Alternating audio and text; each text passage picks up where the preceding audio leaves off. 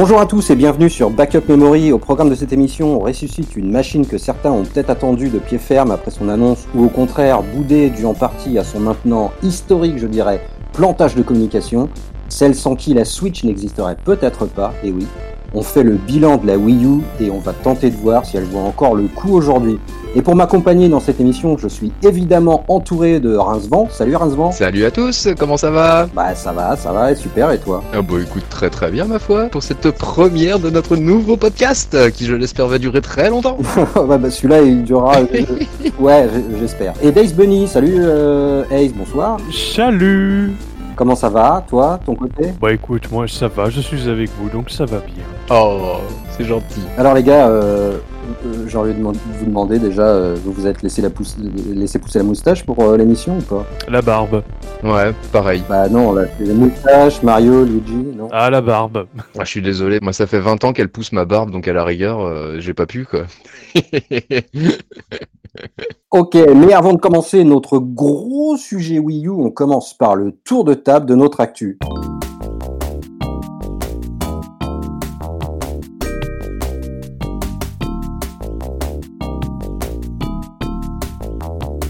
Et on commence avec toi, Rincevent. De quoi voulais-tu nous parler ? Eh ben écoute, pas d'actualité précise ces temps-ci spécialement. Donc du coup, je vais vous parler de ce à quoi je joue en fait en ce moment, tout bêtement. Ouais. Donc je joue en ce moment. Je suis très très en retour sur la Xbox première génération et je me fais un petit revolving sur GTA Vice City. Mmh. Donc un petit jeu ô combien hyper connu et que ça fait du bien de se replonger dedans, même si la jouabilité est complètement pétée. Faut bien l'avouer, hein, quand on revient dedans, c'est horrible, c'est absolument affreux, c'est super sensible, c'est absolument atroce pour faire un tir, mais qu'est-ce que c'est génial au niveau des musiques, au niveau du scénario, avec ça enfile tous les poncifs comme des perles, mais c'est fait avec talent, donc c'est absolument jouissif quoi. Et je joue également, quand je fais pas du Vice City, je joue à Redout sur Xbox One, c'est un Wipeout-like, ouais. 100% concentré sur le pilotage, c'est beau, ça va vite, tout est dans le feeling des pistes, et t'oses même pas cligner des yeux quand tu y joues parce que t'as peur de te taper un mur, ça va tellement vite. Bref, ça tue quoi. Pour tous ceux qui aiment le genre, c'est un jeu que je conseille vraiment énormément de chez énormément. Et puis entre deux, je me tape toujours un petit Gunblade sur la Wii quoi, un petit rail shooter, mon petit péché mignon, le rail shooter que j'adore toujours quoi. Tes petits chouchous. Ah, j'adore. Que veux-tu, je ne peux pas m'en empêcher quoi. Qu'est-ce que tu veux ? Je suis à bord d'un hélicoptère et je défouraille du ninja cybernétique qui fait des sauts et des saltos périlleux partout pour les défourailler à la mitraillette. C'est absolument fantastique. J'adore. Pas mal. Et sinon, j'ai juste une petite pensée, voire même une grosse pensée pour le site Abandonware France qui fête ce mois-ci ses 20 ans d'existence. Et oui, 20 ans quand même. Bon anniversaire. Exactement, très bel anniversaire à eux parce que ça fait 20 ans qu'ils nous font revivre et vivre des vieux jeux, des anciens jeux de notre enfance, des jeux totalement inconnus, des jeux totalement super connus. Et c'est un site absolument fantastique qui font un travail formidable. Et pour l'occasion, en fait, 2020, ils ont décidé de nous faire jouer à 20 jeux qui sont nés en même temps qu'eux, pendant l'année 2000. Des jeux aussi simples et complètement barrés que South Park Rally sur la PS1, que Midtown Madness 2 ou que Daria's Inferno. Des petits jeux qui rappelleront rien à certains, qui rappelleront quelque chose à beaucoup et qui rappelleront peut-être des bons souvenirs à d'autres. Enfin bref. Vraiment, je leur souhaite un très joyeux anniversaire, je leur souhaite longue vie et prospérité, qu'ils continuent ce qu'ils nous offrent depuis toujours, à savoir du jeu vidéo, encore et toujours. Bon anniversaire à Bonhomeware. Bon anniversaire. Et en plus, là, comme c'est gratuit, il faut pas se priver, quoi. Ah bah, en plus, c'est clair. Free 99, comme diraient les Américains. Oh, yeah. T'as l'accent western, j'adore. Ah oui, c'est western. Bah, c'est normal, j'habite dans l'ouest. Pardon. À toi, Ace Bunny, de quoi tu voulais nous parler ? Alors, moi, cette semaine, j'ai eu plein de choses dans le monde du jeu vidéo. J'ai des nouveaux jeux qui sont arrivés dans mes collections Wii U et GameCube. J'ai enfin changé le disque dur de ma Xbox, qui m'attend 250 Go. J'ai enfin installé mes jeux sur la Xbox. Ouh, toi aussi. Oui, je l'ai changé, donc ça fait plaisir. Xbox Power. Mais je vais parler de ma dernière acquisition qui est toute fraîche, car elle date d'aujourd'hui, c'est une PSP Go. Oh. Donc la PSP Go, pour faire très rapidement, du démat. C'est ça, c'est l'avant-dernier modèle de la PSP, qui s'est sorti en 2009 au prix de 250 € et qui avait la particularité d'être un modèle uniquement orienté vers le dématérialisé et qui n'avait donc pas le format UMD de disponible. Il n'y avait pas de lecteur UMD. Mm-hmm. Un retrait qui avait fait énormément polémique, qui a fait que cette console a malheureusement bidé à sa sortie. Il s'est très mal vendu, à l'inverse de la PSP en règle générale, qui est une console qui a eu un fort succès commercial. Et c'est un modèle que je recherchais, puisque ma PSP 2000 a quasiment rendu l'âme, elle est cassée, donc je voulais changer de modèle. Et j'en ai profité pour acheter une PSP Go avec son chargeur pour 40 €. Et franchement, c'est une belle affaire, je trouve, pour moi. C'est une belle affaire. Rappelle-moi, c'est celle avec le clapet, là, top la classe. Alors, c'est pas avec un clapet en soi, c'est plutôt un... Ça slidait C'est un slide comme un téléphone portable des années 2000. Ouais, à la Matrix, un petit peu, quoi. À la Matrix, ouais. Oh, le rêve. Et ce qui est très agréable. Excellent. La console est vraiment miniature, elle rentre dans une poche, il n'y a plus ce problème de l'UMD, je déteste le format UMD de la PSP. J'aime beaucoup la PSP, mais je déteste son format. C'est une rare console où je préfère avoir les jeux en dématérialisé qu'en physique. Pourquoi tu dis ça? Ah, l'UMD, c'est contraignant, c'est fragile. C'était malin à l'époque parce que ça permettait d'avoir beaucoup de données dans une console transportable et portable. Mais aujourd'hui, c'est totalement obsolète, en fait. Et cette console, en fait, elle est à l'image de la PS Vita, trop en avance sur son temps. Et aujourd'hui, en fait, la PSP Go, tu la ressors aujourd'hui avec des specs de la Switch. Elle fonctionne, en fait. C'est juste qu'elle est sortie beaucoup trop tôt et c'est pour ça que ça, en plus, ça me fait marrer, puisqu'il y a la présentation de la PS5 qui est passée avec l'annonce d'une PS5 uniquement digitale que j'aime nommer PS5 Go.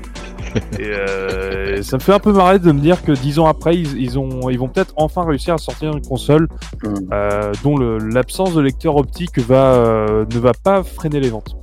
Et donc, c'est une console qui est vraiment sympathique et je vous la conseille. Ah, très bien, oui, mais moi je la trouve très très très jolie. Esthétiquement, elle est très jolie, elle a des lignes assez rincées. Une jolie machine, ouais, tout à fait. Assez confortable, par contre, alors le seul défaut, c'est au niveau du stick, un peu mal placé. Et pour tout ce qui est jeu 2D, je pense que ça va être un petit bijou. Et pour les jeux qui utilisent le stick, malheureusement, c'est... Ça va peut-être être pas le meilleur truc. À la prise en main, c'est comment? C'est mieux que la PSP? C'est différent, ouais. Pour pas dire, j'ai pas envie de dire que c'est meilleur ou moins bien, parce que ça fait que depuis quelques heures que je l'ai. Donc je suis encore habitué à l'ancien maniement de la PSP. C'est différent, vraiment, très clairement. C'est pas du tout le même form factor, en fait. D'accord. C'est comme comparer la 2DS et la 3DS. Ok, d'accord. Ouais. Ouais, je comprends bien, ouais. Si tu vois ce que je veux dire, c'est pas du tout comparable au niveau du form factor, donc c'est pas du tout la même jouabilité. Ok. Est-ce que tu as vérifié la feature la plus intéressante de la console? Mais de quelle feature tu parles? Je ne vois pas de quoi tu parles. Bah, tu sais, Tu veux dire, le fait qu'on puisse télécharger des jeux? Mais oui, j'ai vérifié. Et c'est fermé, donc il faut pirater la console. Oh, attention. Bien sûr. Voyons. Moi, je voulais pas parler des jeux, je voulais surtout parler des UMD un petit peu coquins qui étaient sortis au Japon. Comment ça? Mais non. T'as pas été à voir? Mais non, monsieur, calmez-vous. Ok. C'est parfait. En tout cas, belle affaire. Oui, moi, je joue à des vrais jeux vidéo, monsieur. Bah, et toi, Malone? Eh ben, moi, moi, je vais vous parler d'une œuvre assez singulière que j'ai récupérée il y a pas longtemps. J'ai pas beaucoup le temps de jouer en ce moment, et j'ai trouvé c'est ni un jeu, enfin c'est un mélange du 7e art et de jeux vidéo sur un seul Blu-ray, c'est sur PS3. Ça s'appelle Short Piece Ranko Tsugine Nagai Ichinichi. Ah d'accord, je pensais que tu allais parler d'autre chose. Non. En fait, c'est un jeu qui est de Suda Goichi, qui est un développeur, enfin pas un développeur, un créateur que j'aime beaucoup. Suda 51. Ouais, Suda 51. Et donc, sur la galette, il propose 5 courts-métrages, dont des grands noms de l'animation japonaise comme Otomo, qu'on connaît pour Akira, Hiroaki Ando, un storyboarder qui a bossé sur Amer Béton, Junichi Taniguchi, le mec qui a fait les décors de Princesse Mononoke. Et à la musique, il y a Akira Yamaoka, qui a souvent bossé avec Suda Goichi. Ça c'est pour les grands noms. Donc 5 courts-métrages hyper japonisants, franchement technique, mélange la 2D, la 3D, c'est très très joli. Les 5 courts-métrages sont super sympas. Alors j'ai vérifié, vous pouvez les retrouver sur YouTube. Donc si vous devez en regarder qu'un, moi je vous dirais regardez Gambo, l'histoire d'un ours blanc. C'est un peu trash, mais c'est sympa. Moi j'ai vraiment passé un bon moment, et donc quand tu finis enfin tu le fais dans l'ordre que tu veux, mais quand tu finis, moi j'ai regardé les courts-métrages en premier, et ensuite tu passes au jeu, donc le jeu développé par Suda Goichi. Bon là je suis un peu plus mitigé malgré le caractère designer de No More Heroes qui a participé au jeu, donc c'est un espèce de runner où ça va pas vous étonner, mais vous contrôlez une jeune écolière avec un... Ah oui, effectivement, c'est pas étonnant. Japon Komenasai. Ouais, Komenasai, et voilà, en fait, c'est un runner, donc tu fonces. Tu fonces toujours tout droit, tu sautes, tu planes, et... C'est un runner comme Canabalt ou comme... Attends, Temple Run. Ah non, c'est plutôt Canabalt. Non, c'est vu de profil. D'accord, on peut enlever. Et donc, en fait, c'est tout dans la synchro, dans les réflexes, et tu débloques des super missiles. Bon, j'ai fait 4-5 niveaux.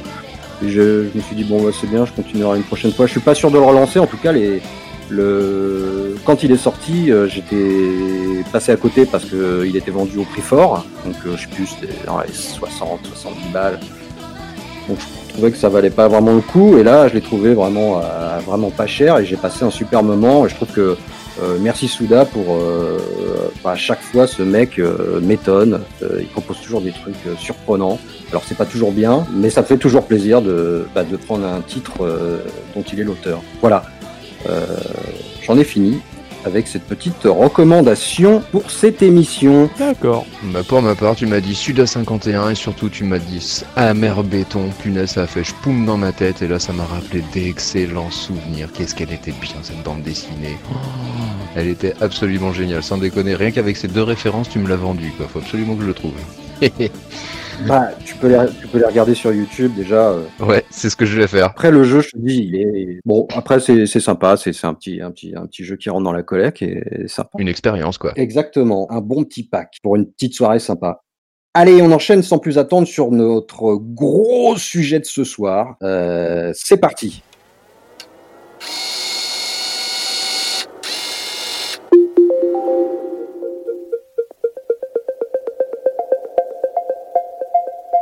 Que vous soyez early adopteur ou complètement passé à côté, on revient donc sur la Nintendo Wii U. La console incomprise du grand public en 2012 a-t-elle encore des arguments aujourd'hui pour nous faire craquer ou nous faire recraquer ?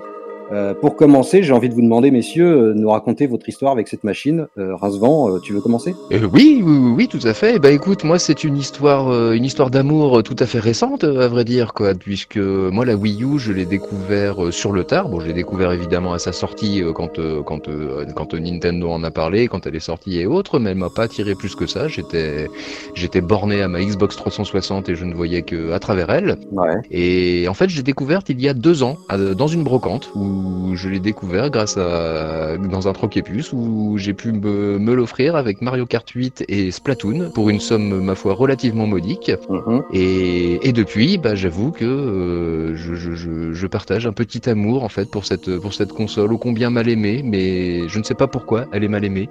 Parce que franchement, elle est vraiment sympathique, elle est vraiment agréable à jouer, un gamepad super sympa à prendre en main, des jeux un tant soit peu originaux quand on se penche un petit peu sur sa ludothèque. Ça, on reviendra dessus tout à l'heure, un peu plus tard, ouais. Exactement, ouais, tout à fait, quoi. Donc toi, tu l'as découvert en brocante et... un amour sur le tard. À la sortie, ça t'a fait ni chaud ni froid, enfin, t'as pas été tenté de la prendre à la sortie ? Ça m'est passé complètement à côté, j'avoue que... Nintendo, je suis assez pas hermétique non plus à Nintendo, quoi, mais le monde de Nintendo, Mario, Zelda, Metroid, bon, c'est sympa une fois, quoi, mais quand ils nous le ressortent à chaque console et autres, j'avoue que c'est pas la première chose qui m'attire, quoi. Je suis pas forcément attiré par Nintendo.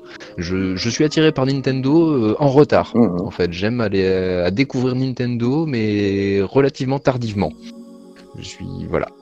Ok, intéressant, très bien. Ace Bunny et toi, alors toi, à mon avis, tu l'as eu plus tôt que Rincevent, hein, non? Ah oui, moi l'histoire est totalement inverse de Rincevent, c'est que moi je l'ai quasiment eu Day One en fait. La console est sortie fin novembre 2012 et moi je l'ai eu au Noël de cette année. Tout simplement, c'était mon cadeau de Noël en fait, je l'avais demandé à mes parents, à ma famille. Au Père Noël. Je l'ai demandé à Mère et Père Noël, tout à fait. Il y a des enfants qui nous écoutent. J'ai reçu le pack Premium avec Nintendo Land, j'ai pas eu le pack avec Zombie U, même si j'ai eu le jeu à sa sortie. Ouais. Et j'ai également eu le New Super Mario Bros. U. Donc j'ai connu la mise à jour d'installation de la console à Noël. Oh oui. Qui dure des plombes. Donc tu as joué en 2013 en fait? J'ai joué en 2014. Ça a mis un an. C'était whatsoever quoi. Plus sérieusement, la mise à jour était un peu longue, mais j'y ai joué la nuit de Noël et c'est Zombie U, j'ai traumatisé mes parents avec, et ma famille avec, un peu de New Super Mario Bros, et un peu de Nintendo Land, et c'était sympathique. Et ensuite, c'est là vraiment la console sur laquelle j'ai plus joué lors de cette génération, beaucoup plus que la Xbox One et la PS4, que j'ai un peu boudé, je dois avouer, et j'ai quasiment fait cette génération, et quasiment exclusivement sur la Wii U. Ah ouais, d'accord. Et juste petite question, avant de recevoir ta Wii U, tu jouais sur Xbox comme Rincevent ou t'avais une PS3 ? J'avais une PS3 avec mon frère. C'était mon frère qui avait une PS3, j'y jouais. Ouais. Donc mon grand frère, et donc je jouais sur sa PS3 et on avait une Wii. D'accord, ok. Donc je suis toujours un gros joueur de Nintendo. J'ai beaucoup aimé la Wii et le système de la Wiimote. Pour information, je suis né en 96, donc quand la Wii est sortie, j'avais 10 ans. Et j'avais 16 ans quand la Wii U est sortie, donc en gros j'ai connu ça quand j'étais gosse. À 10 ans, mais t'as pas pu acheter beaucoup de jeux, ils étaient tous les plus de 16 et 18 ans, t'en as jamais acheté du coup alors? À l'époque non, mais après je me suis rattrapé, oui. Mais il y avait pas de ça sur la Wii de toute façon. Oh si, et il y en a quelques-uns qui tâchent un peu. Ouais, je sais. Il y en a quelques-uns en plus, mais on en parlera dans un podcast dédié. Mad World Power. Moi je suis un peu comme toi, hein, la Wii U, franchement, quand elle est sortie, rien à foutre. Mais vraiment, Nintendo, c'était... En fait, ça m'intéressait pas du tout.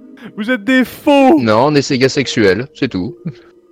C'est vrai. Alors, vous êtes des traîtres, alors? Enfin, si tu veux, moi j'étais sur PS3 et il y avait tellement de jeux qui sortaient sur PS3, la Wii U, j'étais vraiment... Attends, la PS3, c'est bien le truc totalement improgrammable et qui pesait 4 tonnes et qui coûtait hyper cher à sa sortie, c'est bien ça, hein? Tout à fait. Ok, d'accord, ok. C'est l'ancêtre de la PS5.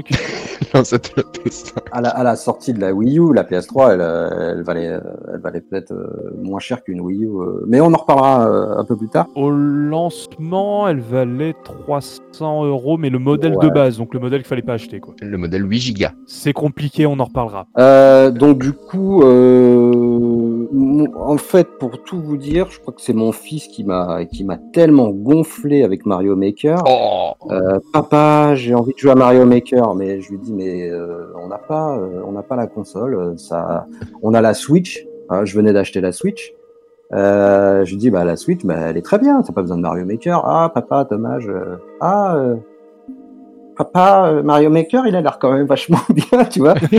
Et il m'a rabâché ça pendant pendant 3 mois, et puis voilà, c'est arrivé le jour de son anniversaire, donc voilà, tu vois. Tu lui as acheté une 2DS avec Super Mario Maker 3DS. Non, ça m'a tellement travaillé que j'ai commencé à m'intéresser un peu au catalogue de la Wii U. J'ai craqué pour la Switch comme beaucoup. J'avais plus du tout joué sur Nintendo depuis la Wii. Et du coup, j'étais dans un mood. Je me suis dit, mais en fait, Nintendo, c'est génial. J'ai envie de petites fleurs. J'ai envie de champignons. J'ai envie de Mario. Donc je me suis dit, allez, je vais lui faire plaisir à mon fils et un petit peu à moi, c'est vrai. J'ai fait passer ça un peu comme ça. Et du coup, j'ai chopé une Wii U sur le Bon Coin pour un prix, franchement, c'était dérisoire. Depuis, ça fait 3 ans que j'ai la Wii U et je pense que je suis moins expert que vous quand même sur le sujet parce que j'ai pas fait beaucoup de titres. Mais c'est une machine que je trouve relativement sympathique aujourd'hui, voilà. Donc je regrette pas de ne pas l'avoir achetée à l'époque, mais je suis content de l'avoir maintenant quand même. Donc on a tous bien ce point commun, c'est que aucun d'entre nous ne regrette d'avoir cette Wii U à l'heure actuelle. Pas du tout. C'est ça, non pas du tout, mais on y reviendra plus tard. Moi j'ai peut-être... attention, suspense. Rincevent, tiens, puisque tu me parles, est-ce que tu peux nous faire un rapide résumé de la vie de la machine? Oh oui, c'est tout à fait possible ça monsieur, je peux tout à fait vous le faire. Bah alors la Wii U, de son nom de base, le Project Café, ou en japonais fait. Project Café. Ça fait très russe comme accent. N'est-ce pas. J'ai un peu de mal avec l'accent japonais russe, je travaille encore le sujet. Et un nom certainement dû à son processeur baptisé l'Espresso, si je ne dis pas de bêtises. Il me semble que oui. Et qui en fait est la première console de 8e génération à être arrivée dans nos contrées. Et ce, en l'an de grâce 2012. Tout à fait. Elle sort un an avant la Xbox One et la PS4. Voilà. Et technologiquement parlant, elle sort 5 ans après la Xbox 360 et la PS3. 7. Mais bon, ceci est une autre histoire. Elle est au même niveau que les deux autres à peu près. Ouais. C'est à peu près ça, ouais. Donc, est-ce qu'elle sort en avance ou est-ce qu'elle sort en retard ? J'avoue que c'est un débat encore à l'heure actuelle dans ma tête. En avance, je ne pense pas. Je dirais qu'elle sort en avance, mais avec du retard technologique. C'est à peu près ça. Et donc, elle nous a été présentée pour la première fois lors de l'E-Cube, l'E3, le 3, enfin, comme vous voulez, lors de l'E-Cube 2011.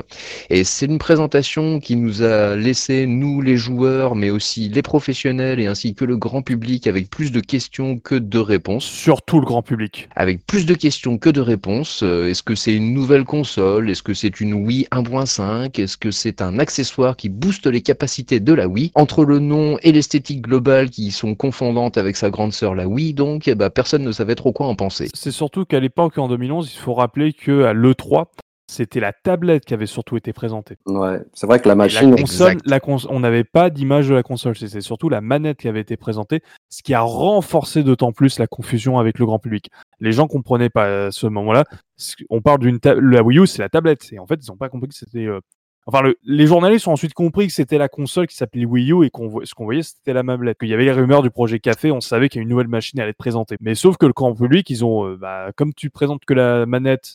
lors de ta présentation, quand tu parles de la Wii U, malheureusement, ça aide pas, quoi. Ouais, tout à fait. Moi, pour dire que j'en avais eu, franchement, strictement rien à fiche quand elle est sortie, c'est que j'ai suivi son lancement, les conférences et son premier trailer. Est-ce que vous vous souvenez de son premier trailer ? Oui, je m'en souviens. En fait, pour préparer l'émission, je l'ai regardé, mais les images me sont revenues comme si c'était hier. Juste pour le plaisir, je vous le décris. Ça commence sur un plan de la mablette, juste à côté est posée une Wiimote. Et du coup déjà c'est pourquoi il y a une Wiimote, enfin, là tu te dis donc c'est pas une nouvelle console, donc ça c'est sûr que ça peut prêter à confusion déjà. Ensuite t'as un mec qui dessine un Link sur la tablette. Ouais, bon, du dessin, pourquoi pas. Ouais. Il me semble que le début de la présentation, c'est quelqu'un qui joue à la console. Ouais, c'est au baseball. Qui doit jouer à un... En fait, ça fait longtemps que j'ai pas revu les trucs. Il joue à la console, sa compagne arrive, sa compagne change la télé. Oh, elle met un programme, je crois que c'est du baseball justement, et lui il prend la tablette pour continuer à jouer. Exactement, il prend la tablette, donc ensuite tu le vois dessiner un Link... Ensuite, il joue au morpion. Ça, j'ai trouvé, par contre, c'est le seul truc que j'ai trouvé génial. C'est qu'il joue au morpion et qu'il renverse la mablette. Donc, je sais pas, le Gamepad. Je vais dire Gamepad, parce que mablette, je crois que c'est pas vraiment... Le mablette, c'est le nom officieux et le vrai nom, c'est Gamepad. Ouais, voilà. Le Gamepad. C'est un nom bien français. La version canadienne, en fait. C'est la version québécoise, que ça joue à la mablette, la Wii U. Eh oui, tabernacle. Ah, t'aimes bien la mablette. Tu sais que t'as mis la mablette. Oui. Où c'est que la mablette, je voudrais jouer à la Wii U. On a encore laissé aux chiottes la mablette, hein, c'est pas trop. Oui, mais qu'il y avait plus de piles et plus de signoles. Oui, c'est ça. Et il renverse le gamepad et t'as tous les pions du morpion là qui jouent. C'est un espèce de genre de jeu de go qui tombe. Ouais, je trouvais que c'était pas mal. Ensuite, il montre du baseball, mais alors c'est avec les mines. Personnellement, c'est les trucs que j'ai toujours trouvés, mais inspible total. Justement, c'est là où la confusion est renforcée, puisqu'en plus, elle utilise les images de Wii Sport. Et voilà. C'est en mode confusion. C'est un nouveau Wii Sport qu'on va avoir, un Wii Sport 3. Tu vois même pas l'effet HD, quoi. T'as l'impression que c'est Wii Sport. Ensuite, t'as du golf. Ouais. Donc c'est encore Wii Sports. Ouais. Ensuite t'as Wii Fit avec le Balance Board. C'est un accessoire Wii. Ensuite tu as un extrait d'un Zelda. Pas tout de suite. T'as t'as un jeu de ninja que j'ai trouvé pas mal aussi, tu sais, un peu à la Shinobi sur Master System, où tu balances des shurikens sur des bambous. Ah oui, il fallait faire glisser les doigts sur slider les doigts sur l'écran pour balancer les shurikens. Ensuite, t'as la petite section vidéoconférence, genre Skype. Ah, tu peux parler avec ta mère, qui avec son chien, tu fais « Ah, c'est super ton chien » et tout. Enfin voilà, je sais pas. Bon, pourquoi pas. Et puis ensuite t'as le partage de photos avec un perroquet, enfin truc. Seulement à ce moment-là arrive le trailer de Zelda qui dure, franchement ça dure 10 secondes. La démo technique. Je suis large, ouais, démo technique. Bon, on l'a jamais eu le Zelda. Enfin, pas celui-là en tout cas. Et voilà. Et donc fin du trailer, était là genre bah moi franchement je me suis dit mais laisse tomber cette machine, j'en veux pas quoi. Qu'est-ce qu'elle apporte de plus par rapport à enfin laisse tomber, je suis bien sur PS3, j'irai pas chez Nintendo, enfin je retournerai pas chez Nintendo, ils m'ont absolument pas donné envie.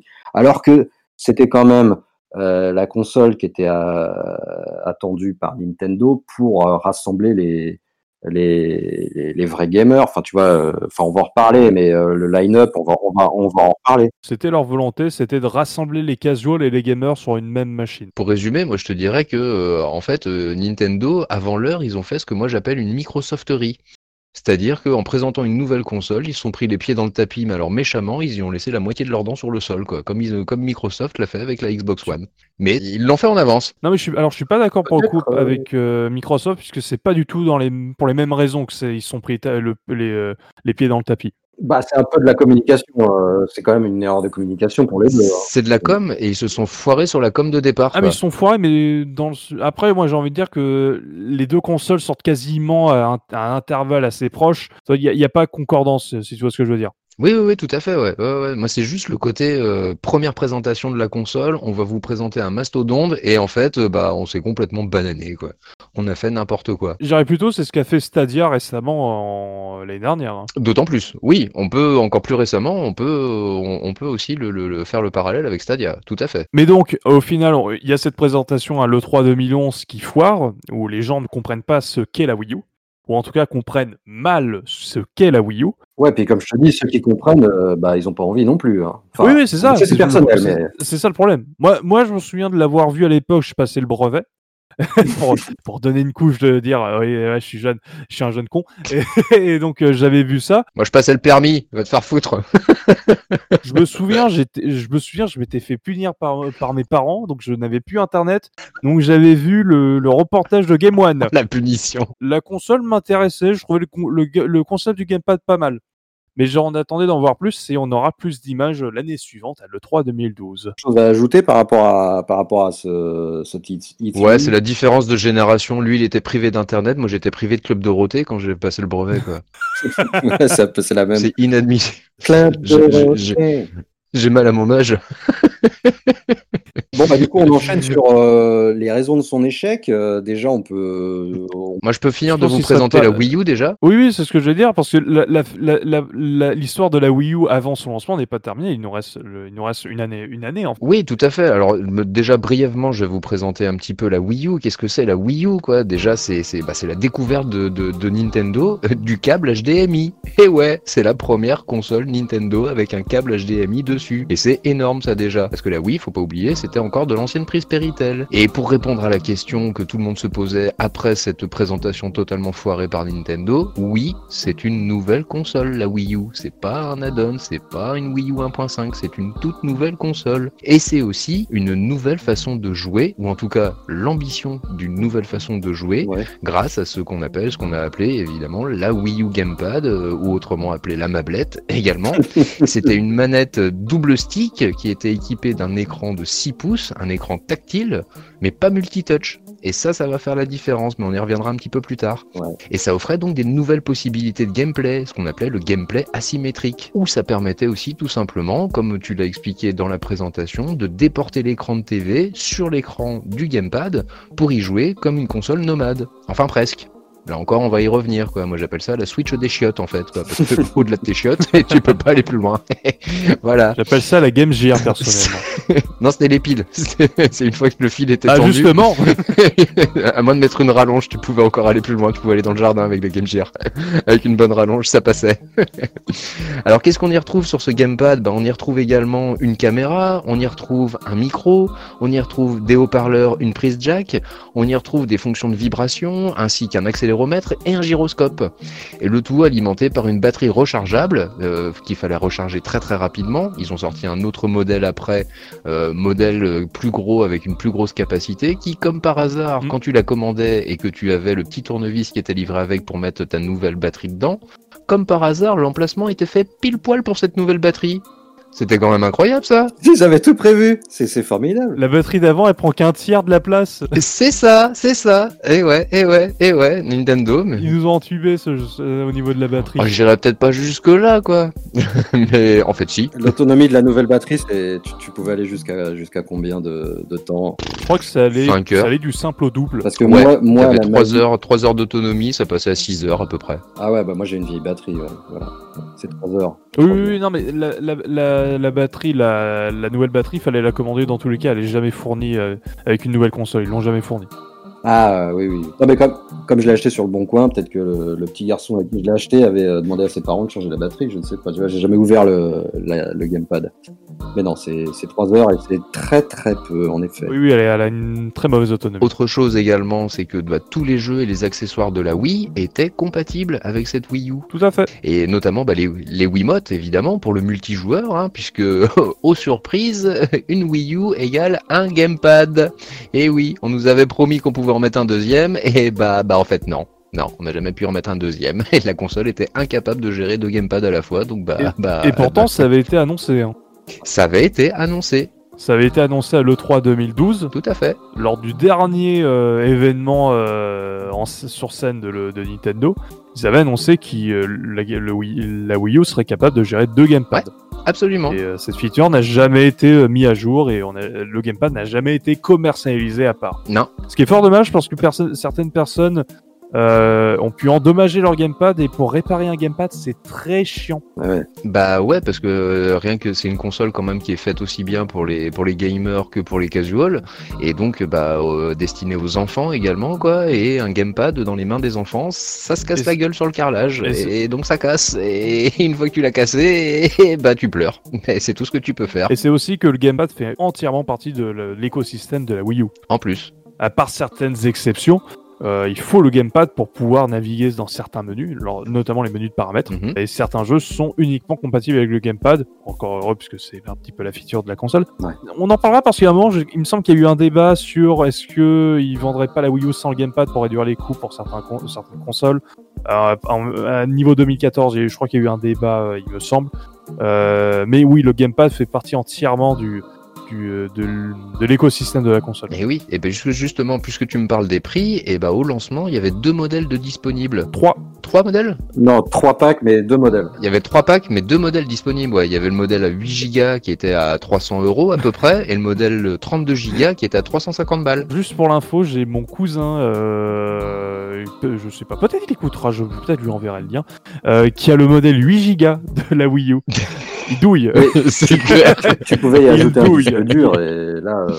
Tu peux ajouter un disque dur externe à la console, fort heureusement. Ou une carte SD aussi, non ? Non, la carte SD ne fonctionne pas pour du stockage. Ah bon ? C'est qu'un disque dur ou une clé USB. Oui. Oh, elle servait à quoi, la carte SD, alors ? C'est que pour craquer ta console.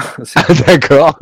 C'est exactement ça. Elle ne sert juste qu'à ça. Ok. On peut mettre une clé USB et on peut mettre un disque dur externe. Par contre, pour les disques durs externes, il faut une double alimentation. En gros, il faut une connectique USB en Y, comme on dit. Donc, à savoir un USB principal et un deuxième USB pour alimenter le disque dur. Parce que sinon, ça bug et c'est très chiant. Ah ouais. Et par contre, tu peux aller jusqu'à 2 Tera et là, t'es peinard. Ah oui, là, c'est sûr. Ah, oui, c'est certain. 2 Tera de jeux Wii U, à mon avis, je sais pas. Tu fous le setup complet dedans, hein. Plus celui de la Wii, plus celui de la Super Nintendo, et celui de la NES, et vas-y que je te. Hein. Et la Game Boy Advance et autres. On reviendra dessus après. Mais en tout cas, oui, la console au niveau des packs, et il y avait le pack 32 Go qui qui était un peu plus jouable, surtout si on achète les jeux en physique. Parce qu'il y a par contre, un avantage de la Wii U, c'est que tu n'es pas obligé d'installer tes jeux sur la console. Oui, exact. Il faut se souvenir que l'argument de la Xbox One et de la PS4 à l'époque, c'était il y avait un gros disque dur de 500 gigas. Ouais. Sauf que comme tu es obligé d'installer tes jeux sur la Xbox One et la PS4, 500 gigas, c'est pas beaucoup. Voilà. Quand tes jeux font 50 gigas. Ouais. Ah bah oui, ah bah et encore, attends, moi je me suis tapé Halo 5, 100 gigas à l'installation. Wouhou oh. Entre le jeu à installer sur le CD et la mise à jour, les diverses mises à jour à mettre depuis internet, bah je l'ai eu un jour, j'y ai joué à J+2 à peu près. J+2 et demi, j'ai pas la fibre. Et bah non, c'était très con. Franchement, ça c'est nul. Franchement, cette nouvelle génération, s'il y a bien une chose que je regrette, c'est vraiment ça, quoi. Ça là-dessus, carton rouge total à cette nouvelle génération de consoles, totalement à l'ouest en termes d'installation, quoi. C'était vraiment horrible de chez horrible. Ça, c'est très chiant en fait, parce que certains jeux c'est pas nécessaire d'installer les jeux. D'autres, tu peux comprendre.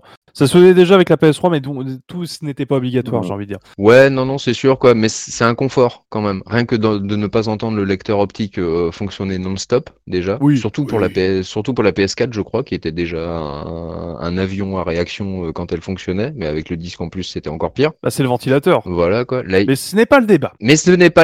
Exactement. Mais toujours est-il que à 300 ou 350 balles, comparativement à une Wii qui, à l'époque, était encore en pleine apogée, et comme en plus, on la confondait, la Wii U, la Wii, qu'est-ce que ça apporte, qu'est-ce que ci, qu'est-ce que ça. Personne ne comprenait vraiment la différence, surtout pas le grand public. Quand tu voyais les différences de prix, bah ça faisait mal, quoi. Ça faisait super mal. Et surtout également qu'à l'époque, Nintendo, ils ont sorti la Wii Mini. En plus. Donc, renforcement de la confusion, et ça n'a pas aidé. Eh ouais, ça n'a vraiment pas aidé. Mais par contre, il y avait un avantage quand même au lancement de cette Wii U, c'est que le line-up de départ, il était mortel quand même. Il y avait 25 jeux au line-up de lancement. Oh, mortel, oulala, on va en reparler, mais je crois que je suis pas du tout d'accord avec vous, hein. Avec toi en tout cas. On peut en parler maintenant, on peut faire la liste maintenant si vous voulez. Alors attention, en termes de nombre, ça fait quand même quasiment 10% du setup complet de la console, en matière de jeux physiques, j'entends. Hein. Excusez du peu. En vrai, c'est pas faux. Hein. Oui, mais t'as plus de la moitié qui est déjà sortie sur d'autres supports. Enfin, Darksiders 2, je l'avais déjà sur PlayStation. Bah, si vous voulez, on peut faire la liste complète. Hein. Allez. Bah, c'est ce que j'allais vous dire. C'est ce que j'allais vous proposer, en fait. C'est que, en fait, il y avait les jeux. Les gars, vous avez vu, nous aussi, on a des jeux de gamers. Donc, t'avais du FIFA 13. Super. Il y avait Black Ops 2, il y avait Assassin's Creed 3, il y avait Batman Arkham City, Armored Edition. Armored Edition qui avait été présenté à l'E3 2012 spécial. Oui, exactement. Et il y avait aussi, petite dédicace pour toi, Ace, il y avait Tekken Tag Tournament 2. Oui, je l'ai. Ouais. Il y avait du jeu fan de Nintendo, on vous a pas oublié les gars. Il y avait New Super Mario Bros. U. Super. Alors, le New Super Mario Bros. U, il a fait polémique parce que c'était un New Super Mario Bros. Au lancement, tu fais sans déconner. Mais il avait rien de new. En fait, quoi, fallait enlever le new. Il est très bon, hein. Oui, il est très bon. Ouais, mais tu l'as déjà fait sur Wii, tu l'as déjà fait sur 3DS, ça va, quoi. Eh ouais. Il faut savoir en plus que la version 3DS était sortie la même année.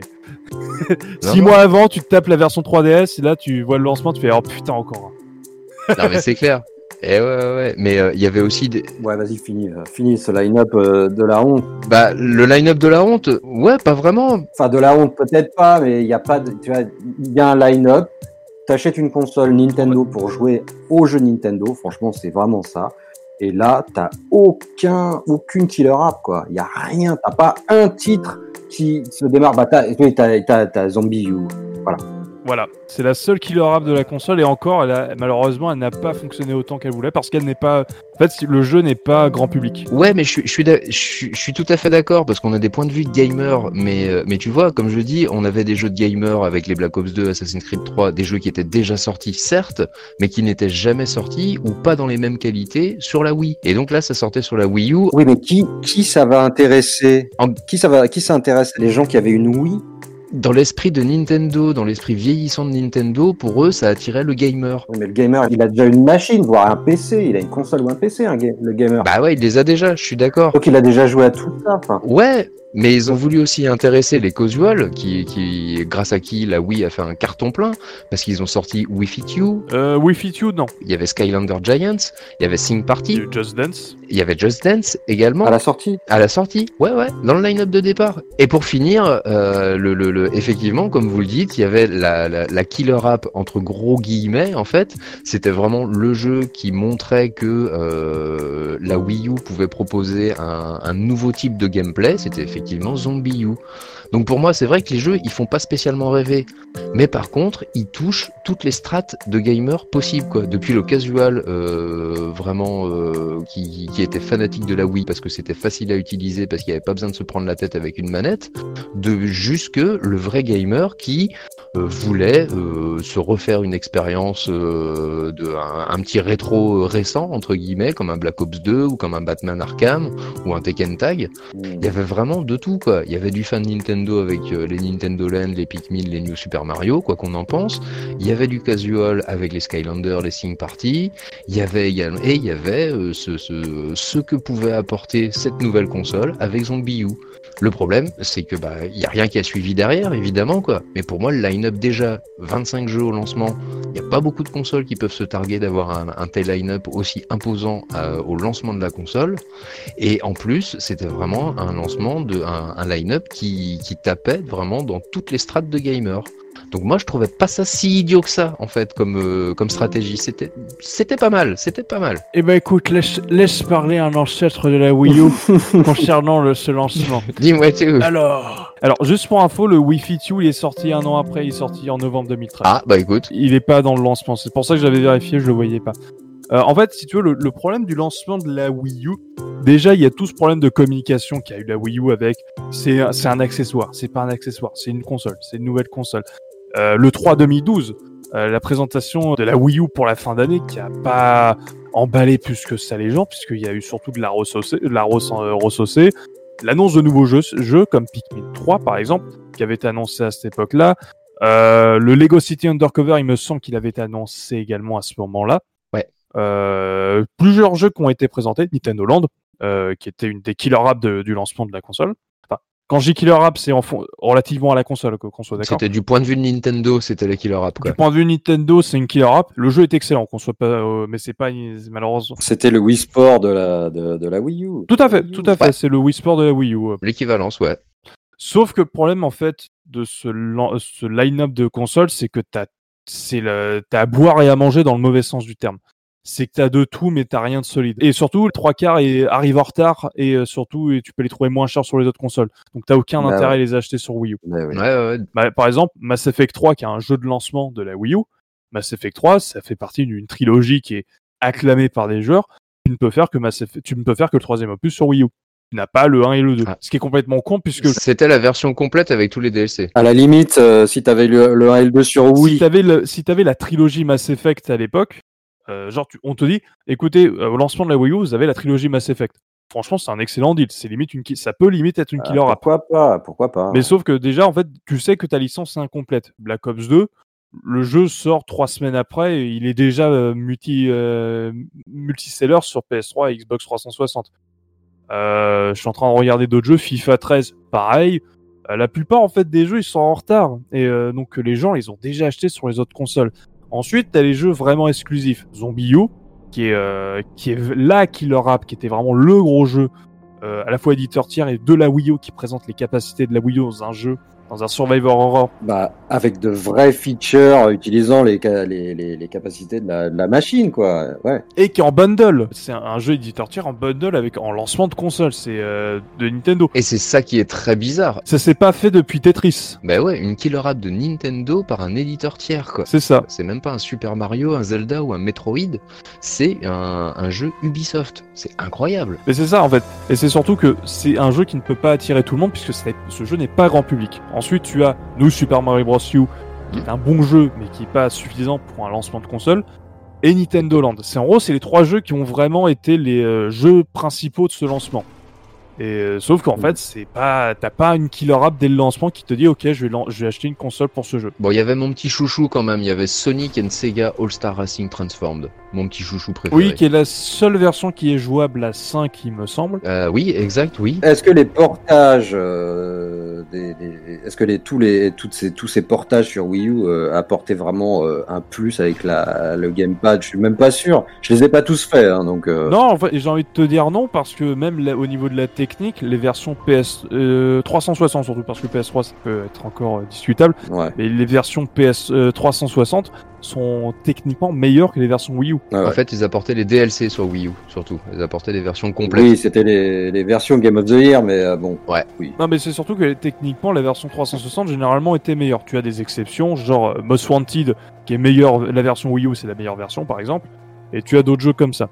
Alors en fait, ça peut également venir d'un problème, c'est qu'on n'a pas parlé de la technique de la Wii U. C'est que le gros problème de la Wii U, c'est que c'est une console extrêmement dure à développer dessus. Ça peut paraître ultra paradoxal, puisqu'on a l'impression que c'est une console au même niveau de la 360, de la PS3. Dire au même niveau de la PS3, ça peut être... c'est pas bon signe, puisque la PS3 est une console un peu chaotique à développer à cause du processeur Cell, mais la 360, c'est une console simple, basique, tu développes, c'est plutôt efficace. Le problème de la Wii U, en fait, c'est qu'elle sort avec la même famille de processeurs que la Wii et que la GameCube. Donc, à savoir le PowerPC, donc un processeur d'IBM qui a surtout été utilisé dans les macOS, donc les ordinateurs d'Apple, au début des années 2000. Donc, c'est un processeur qui est extrêmement vieillot. L'architecture a 10 ans de retard. Elle est puissante, l'architecture, d'un point de vue purement cadence, tout ça. Mais sauf que c'est la console... La famille d'architecture est trop vieille. La puce graphique est plutôt pas trop mal, elle est au même niveau que la 360 et la PS3, donc c'est vraiment le processeur qui est foireux de ce côté-là. Par contre, on va en parler dans une des dernières parties, ce sera notre avantage pour une possibilité cachée. Mmh. Et donc voilà, en fait, c'est tout le problème de cette console, c'est qu'elle était chiante à développer et le jeu de lancement ne donne pas envie de l'acheter. Et pourtant, la console va vraiment bien se vendre au lancement. Elle va bien démarrer. Elle va très bien démarrer. Je crois qu'elle va se vendre à 3,5 millions. J'ai plus les chiffres. J'ai pas trouvé, quoi. De vente devant moi, si tu les as. Ouais, je sais qu'au début, elle a très très bien fonctionné. Je peux te dire qu'à la fin, elle s'est écoulée à 14 millions d'exemplaires. Et donc, 14 millions, 13 millions 6, je crois, et très exactement. Voilà, j'ai trouvé. J'ai trouvé. Parce que j'ai les chiffres de l'exercice fiscal de 2012-2013. Donc en gros, qui se finit en mars 2013, donc ça veut dire 4 mois après, elle se vend à 3,5 millions.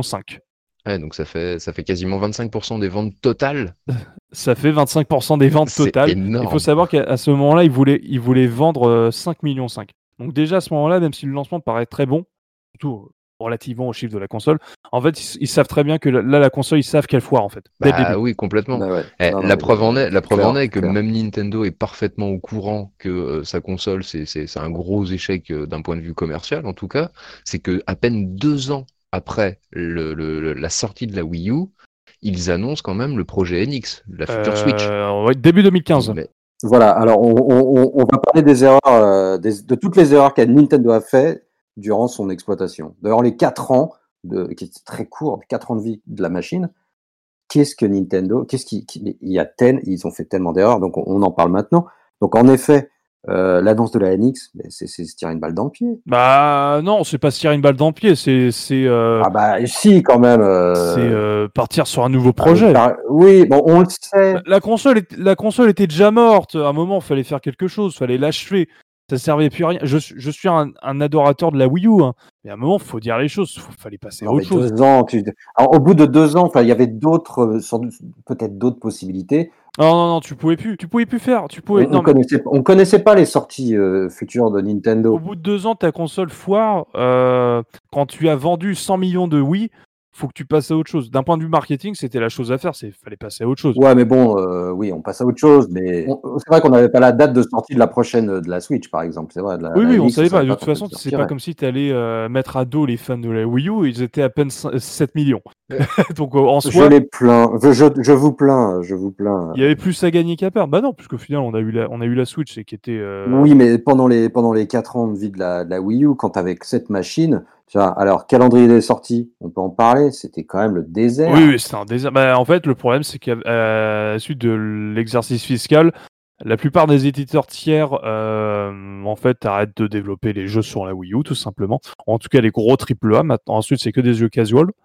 Et Ubisoft, qui était présenté comme étant un des gros partenaires de Nintendo lors de la Wii U, il devait sortir Rayman Legends à l'origine, devait sortir en exclusivité sur la Wii U. Ouais. Il faut savoir, il devait sortir début 2013, il est reporté de 8 mois pour sortir en multiplateforme, qui n'a pas été au final pas plus mal parce que ça rajoutait des niveaux supplémentaires et des combats de boss, et au final le jeu est extraordinaire dans tous les cas. La version Wii U reste la meilleure version de tous les temps. Ça sent l'objectivité dans ce que tu dis. Ce que je veux dire, c'est que c'est un point de vue legit. C'est que la version Wii U de Rayman Legends est la meilleure version parce que tu as le système de Gamepad et surtout, c'est celle qui tourne le mieux d'un point de vue technique. C'est la version sur laquelle ils ont développé à l'origine. Les autres sont que des conversions. Tout à fait. Elle reste super bien. Moi, je l'ai sur Vita et j'en suis très content sur Vita. Mais c'est vrai qu'apparemment, la version Wii U, c'est la seconde meilleure version, franchement. C'est la best, c'est la version Wii U. Si, c'est connu. Oui, je suis d'accord. J'ai juste envie de t'emmerder, c'est tout. C'est pas gentil. Mais pour en revenir au coup du fait qu'ils aient présenté au bout de 2 ans le projet NX, au bout de 2 ans après la sortie de la Wii U. 2 ans et demi. Sincèrement, moi, projet NX. Moi, j'ai cru qu'au départ, c'était le remplaçant de la 3DS. Parce que je me suis dit, attends, ils sont pas en train de se tirer une balle dans la tête en présentant un nouveau projet de console de salon en même temps, alors qu'ils viennent à peine de sortir la Wii U, quoi. J'ai vraiment pris ça comme le remplaçant de la 3DS.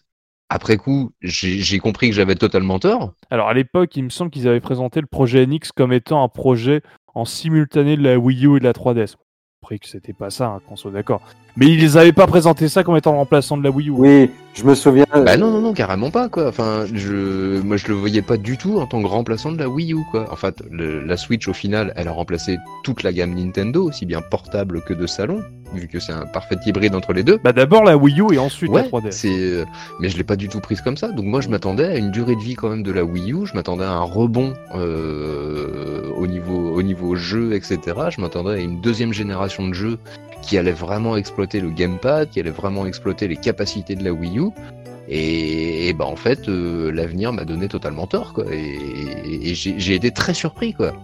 Donc déjà que j'avais pas beaucoup d'intérêt. On peut en parler, cette deuxième génération de jeux, en fait, si tu veux. Parce qu'en fait, au final, la deuxième génération de jeux qui viennent de Nintendo, qui viennent des éditeurs tiers, le peu qui restait, en réalité, après les jeux de lancement, la plupart des jeux n'utilisaient plus du tout les capacité du gamepad. Non. Watch Dogs, qui est arrivé très en retard comparé aux autres versions et utilisé un petit peu, mais surtout pour afficher de la map. C'était techniquement la ramasse. Vous l'avez fait, Watch Dogs, sur Wii U ? Je l'ai trouvé récemment pour 10€. J'étais très content pour mon full set. Je l'ai pas fait. J'ai juste vu quelques vidéos, mais sincèrement, il était à la ramasse. Déjà qu'il y avait eu un gros downgrade entre la présentation à l'eCube et les versions des générations Xbox 360 et PS3.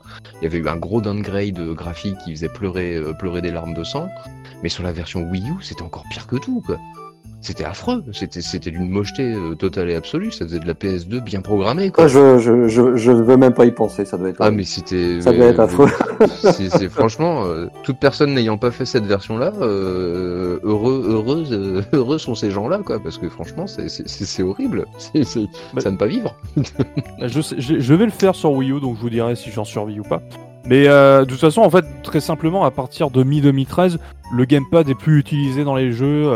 Super Mario 3D World, qui est le meilleur jeu de la console, qu'on soit d'accord, qui est encore une exclusivité de la console au moment où on enregistre. Cette information objective vous est offerte par Ace Bunny. C'est le deuxième meilleur. Avec Bayonetta. Les Bayonetta, le 2. Bon, le 1, c'est un portage, donc il est pardonné, mais le 2 n'utilise pas du tout le gamepad. Non, heureusement. Oui, à un moment, il y a des jeux, il ne faut pas utiliser le gamepad, ça ne sert à rien. Mario Kart n'utilise pas le gamepad, Smash Bros n'utilise pas le gamepad. La plupart des jeux, en fait, Nintendo n'utilise pas le gamepad. Enfin, il l'utilise pour le remote play, pour pouvoir y jouer sans la télévision. Oui, c'était le minimum. Et justement, c'est les prémices. En fait, si vous voulez, vu que Nintendo avait utilisé ils voulaient utiliser ce gamepad pour plein de scénarios, mais au final, ils l'ont utilisé juste sur un truc. Je pense que ça les a guidés pour la Switch. Oui, complètement. En se disant, on va retirer tous les trucs de système de 2 écrans de la console, et au final, on va garder que le truc qui a plu aux gens. Parce qu'en vrai, c'est la feature qui a vraiment plu aux gens qui ont une Wii U, c'est bah, en fait, tu peux jouer sans la télévision. Quand papa regarde le baseball, eh bien moi, je peux jouer à Mario, Super Mario Bros. Voilà. C'est ça. Voilà. Moi, je peux regarder mes dessins animés pendant qu'il joue avec Bayonetta 2. J'ai pas compris, mais il y a une gonzesse à poil dedans, il adore. Ah bah oui, forcément. Bon, de France. Non, mais j'en ai pas beaucoup des jeux Wii U, enfin, genre une 15, vingtaine. Mais comme tu disais, il y a plein de jeux. Moi, j'ai essayé le Donkey Kong. Il n'y a rien qui s'affiche sur le gamepad quand tu joues. T'as même pas une petite carte, un petit truc marrant, une banane qui... T'as rien. Non, t'as rien. Et c'est vraiment, enfin, c'est la loose totale, quoi. Ils ont vraiment complètement abandonné le truc, quoi. Mario Kart 8, tu peux klaxonner avec Mario Kart 8. Ah bah super, oui. C'est la meilleure figure. C'est la figure, best truc of the world. Osef, quoi. Complet. Dans tous les cas, les gros jeux n'utilisaient plus le gamepad, et le problème également de la Wii U, c'est que la scène indépendante, c'est absolument pas développé. À l'inverse d'une PS Vita qui était aussi à l'agonie d'un côté des jeux AAA, qui a réussi à avoir une fanbase extraordinaire, qui a vraiment développé des jeux indépendants et limite des jeux indépendants exclusifs pour la Vita. La Wii U, elle a pas eu cette fanbase là. Ouais, mais les jeux indépendants, ils avaient un gros pont d'or avec Xbox. Xbox Live Arcade était un putain de support de fou pour le jeu. Et Sony, à un moment, Sony, ils ont récupéré tout le truc de Xbox Live Arcade. Exactement. Ouais, mais en retard. Quand Journey est sorti, c'était Sony, c'était les indés. Hein. Journey, il a fait énormément pour Sony, voilà. Ah ouais, mais sur Xbox, moi, pour avoir été sur Xbox 360, sincèrement, des gros events comme le Xbox Summer machin. Oui, mais Xbox 360. C'est pour ça que la question qu'on se posait au départ, est-ce que c'est une console qui est arrivée en avance, avec un an d'avance, ou est-ce que c'est une console qui est arrivée avec 4 ans de retard ? Mais les deux ! Pour moi, c'est une console qui est arrivée avec 4 ans de retard. Moi, je suis d'accord avec toi. Elle est arrivée 4 ans en retard parce qu'ils ont rattrapé les 4 ans qu'ils n'étaient pas en HD et pas connectés, mais ils sont arrivés un an en avance et parce qu'ils n'ont pas eu les nouveautés en fait, de la PS4 et de la Xbox One. C'est le grand problème de la Wii U, en fait. La Wii U, c'est une console bâtarde. Non, c'est pas, pour moi, elle est pas bâtarde. Enfin, voilà, c'est mon avis, mais pour moi, je la mets à côté de la PS3 et de la 360. Pareil. Elle avait aucune ambition de rivaliser avec une PS4 et une Xbox One X. Elle avait pas les moyens de le faire. Elle avait pas les moyens de le faire, donc elle est arrivée avec 4 ans de retard. Et d'ailleurs, à la sortie, c'est des jeux PS4, Xbox 360 qui sont line-up, on l'a déjà dit. Tout à fait. Et ensuite, il n'y a plus rien eu. Les éditeurs tiers, ils n'ont rien proposé. Et les mecs étaient en train de développer sur PS4 et Xbox One X. Je pense que la Wii U, c'était... Et elle était, comme tu disais, pas évidente à programmer. Elle était chiante à programmer. Et les indés, on faisait des trucs, mais tu voulais sortir un jeu indé sur Wii U, mais Nintendo, c'était chaud, quoi. Il fallait vraiment que tout soit calé, d'équerre et tout. Si tu ratais ta présentation et tout, tu repassais par la case départ. Non, franchement... Ça donnait pas du tout envie de sortir sur Wii U. Hein. Ça me fait penser à une anecdote que j'ai entendue sur Level Max, le podcast, et qui avait entendu ça sur une autre discussion d'un autre podcast. Je connais ça d'un copain qui connaît un pote qui connaît un pote. Podcastception. Voilà, avec un jeu qui s'est fait lourder par Nintendo parce que dans la notice ils avaient foutu la photo de la manette en fait américaine, alors que ça devait sortir en version internationale ou en version européenne, et donc la manette était un petit peu plus arrondie ou quelque chose comme ça. Il y avait une petite différenciation en fait de forme de manette. Ils se sont fait lourder absolument tout le projet. Ah oui. Ils avaient bossé comme des tarés pendant je ne sais pas combien de temps, un truc de fou en tant que jeu indé, et donc un investissement absolument incroyable en termes humains, financiers et autres. Ils se sont fait lourder complètement le projet à 100%. Il s'est fait retoquer à cause de ce petit détail à la con. Nintendo, mais ils avaient chopé un melon, mais gravos quoi. Non, mais ils ont même pas daigné tu vois, envoyer un mail en disant ouais, il y a juste une erreur sur cette petite image, si vous vouliez bien la... Mais ouais. Non, dégage. Bah non, dégage. Et alors qu'ils étaient quand même pas en position de jouer au Grand-Duc, tu vois, enfin, vu la position... Bah carrément pas. Donc c'est vraiment... C'était incroyable. C'est vraiment l'esprit, le mauvais côté Nintendo, quoi. Bah je pense qu'ils avaient déjà compris qu'ils s'étaient gaufrés avec la présentation, avec tout, en matière, que ce soit aussi bien commercial que de line-up, que de jeu, que d'architecture, de technologie et autres. Ils ont très bien compris qu'ils s'étaient gaufrés, ils ont fait non, c'est bon, on abandonne toutes les billes là-dessus et on part sur le projet NX et on va sauver les meubles grâce à la... Oui, mais bon, de là à refuser des titres incroyable. Comme ça, c'est de la haine, quoi. C'est un côté haineux, quoi. C'est horrible. C'est pour ça que c'est vraiment dommage de se dire que il y avait un potentiel, surtout que les indés, ils adorent les gadgets, ils adorent les features comme ça. La PS Vita, la PS Vita, c'est un peu la propre. J'ai pas assez joué à la PS Vita, j'ai qu'une PS TV malheureusement, mais je suppose, surtout vu le nombre de jeux qui est sorti via Limited Run, je suppose qu'il y a eu des perles qui sont sorties sur Vita qui utilisent à merveille le pavé arrière, l'écran tactile, mais t'avais des possibilités immenses à faire avec le gamepad de la Wii U. Ah bah évidemment. Et au final, vu que t'as pas eu cette scène indé, cette forte scène indé. T'as eu des jeux indés, qu'on soit d'accord. Bon, je dis pas qu'il n'y a pas eu du tout de jeux indés, mais il y a eu un gros manque pour une scène alternative et underground, en fait. Ça aurait pas fait vendre la console, mais ça aurait pu donner des jeux plus intéressants. T'as eu des jeux qui sont sortis sur l'eShop qui étaient pas mal. T'as eu les deux premiers trains qui sont sortis sur Wii U, qui sont vraiment pas mal, qui utilisent bien le gamepad, puisqu'en fait, l'écran tactile du gamepad simule la souris d'un PC. Tout simplement, donc ce qui est vraiment pas mal en fait. Et c'est des idées comme ça qui auraient pu être très intéressantes. Mais ouais. T'as plein de genres qui auraient été ultra intéressants. Pourquoi ils ont pas sorti un City Builder ? Pourquoi ils ont pas sorti un Tropico ou un City Skyline, un truc comme ça ? Ça aurait été génial. Un Sims-like. Ouais, un Sims même. Un Sims, ça aurait été super intéressant sur la console. Moi, c'est le jeu que je ne comprends pas pourquoi Atlus ne l'a pas fait sur Wii U. C'est un Trauma Center. Ah ouais, oui, c'est vrai. Mais ouais. En fait, tous ces jeux qu'on aurait souhaité, pourquoi ils sont pas sortis ? Parce qu'ils n'allaient pas se vendre, simplement. Oui, ils n'allaient pas se vendre, on soit d'accord. Mais après, t'as des jeux sur... Après, le Trauma Center, tu fais le portage de la version 3DS et c'est bon, hein, tu fais un portage HD... Et voilà, c'est bon, tu feras limite... Ouais, ça aurait été trop bien, pourquoi on l'a pas eu ? Ça m'énerve. Et... C'est trop bien, Trauma Center. Jouez-y sur DS, c'est un des meilleurs jeux de la DS, c'est une des meilleures utilisations de l'écran tactile de la DS. Bon, allez, ramène ta cabine téléphonique de Dr. Wu, on va aller voir Nintendo, quoi. Il y a que toi qui voulais un portage de jeu 3DS sur Wii, c'est pour ça ça serait jamais vendu. Bah, il y en a déjà eu un, c'est Resident Evil Révélation. Ah oui. Oui, techniquement. Bon, super. Oui, qui est techniquement. Bon, après, il est sorti sur d'autres consoles, c'était parce que le jeu avait bien marché que Resident Evil 6, lui, s'était pris un four commercial, critique, pas commercial. Mais vu qu'il avait coûté pas mal de pognon, ils se sont dit, bon, on va le revendre sur d'autres consoles. Les Ace Attorney, comment ça s'appelait, Phoenix Wright. Pourquoi ils ont pas sorti ça là-dessus ? Mais c'est surtout quand tu dis qu'ils ont sorti des jeux, ils ont sorti une virtuelle console DS. Mais oui. C'était l'occasion de sortir des jeux DS sur console de salon, puisque t'as l'idée des deux écrans. Mais voilà, tout était adaptable. Oui, ça aurait été ultra intéressant de faire le pont avec certains jeux qui étaient uniquement sortis sur la DS et qui avaient continué sur 3DS pour les mettre sur une console de salon. Ça aurait été ultra intéressant. T'as plein de licences qui... Il n'y a pas eu de WarioWare, je viens d'y penser. Tu n'as pas de WarioWare. Mais ouais, il n'y a pas eu de Wario. T'as eu un jeu qui s'appelle Game & Wario. Bon, c'est de l'arnaque. Ça sert à rien. Il n'y a pas eu de Metroid, il n'y a pas eu de F-Zero, il n'y a pas eu de Star Fox. Non, alors si, il y a eu un Star Fox et on va se calmer. Hein. Si, il y a eu un Star Fox. Ah si, il y a eu un Star Fox. Il y a eu un Star Fox.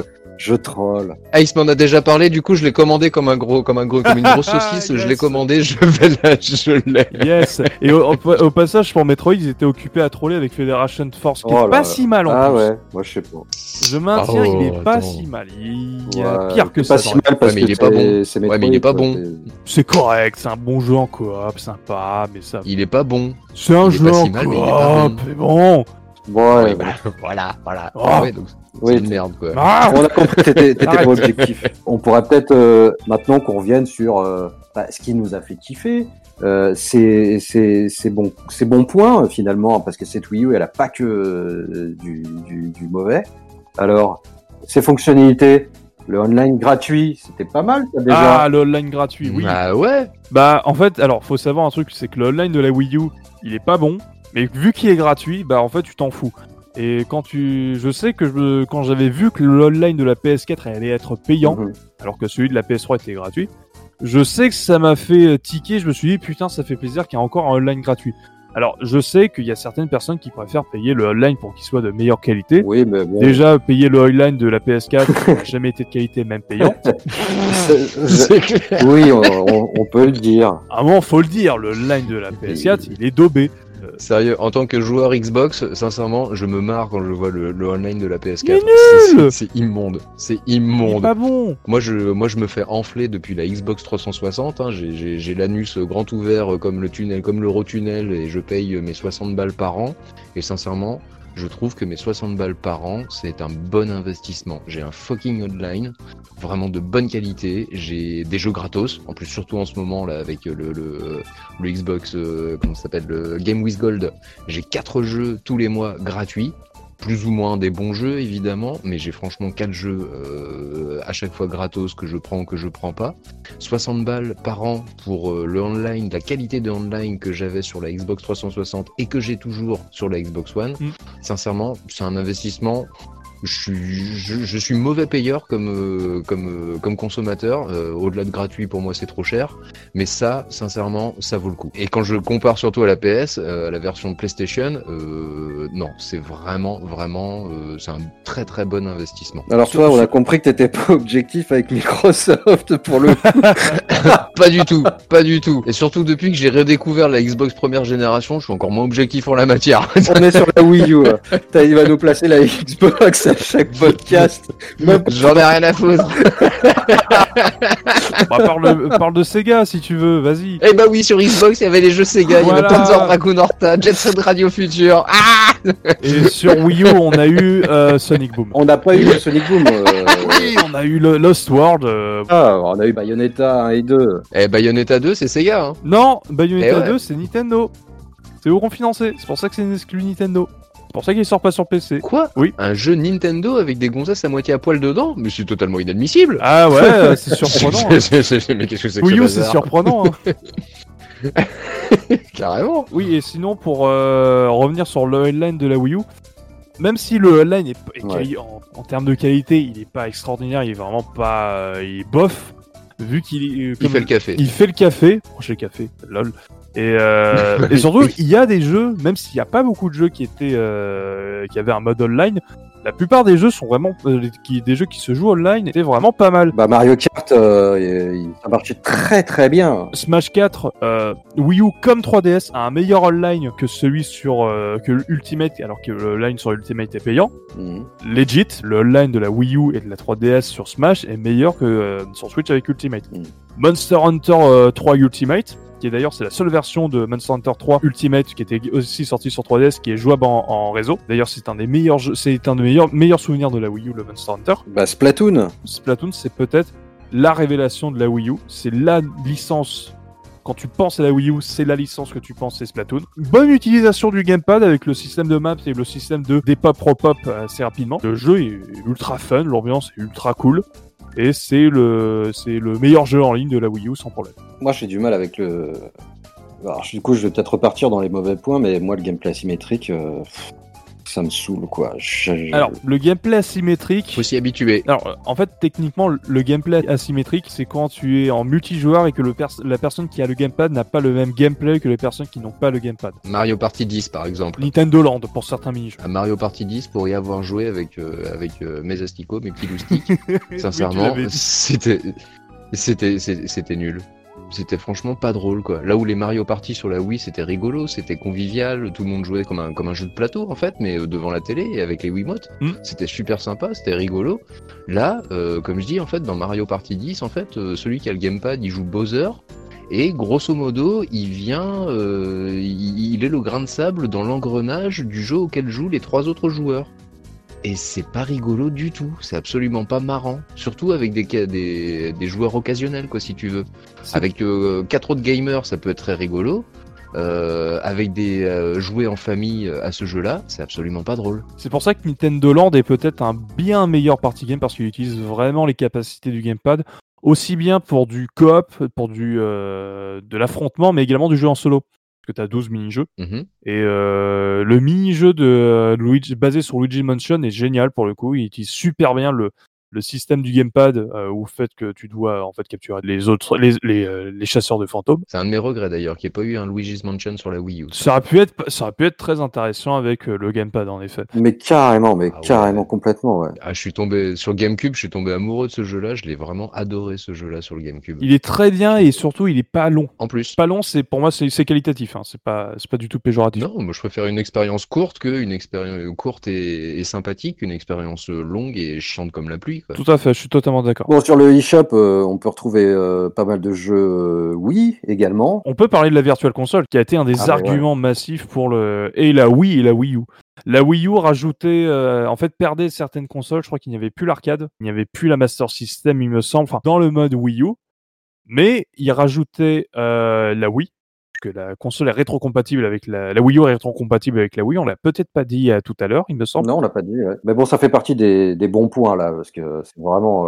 Oui, mais ouais, ça c'est un excellent point, c'est que la console est full rétrocompatible avec la Wii.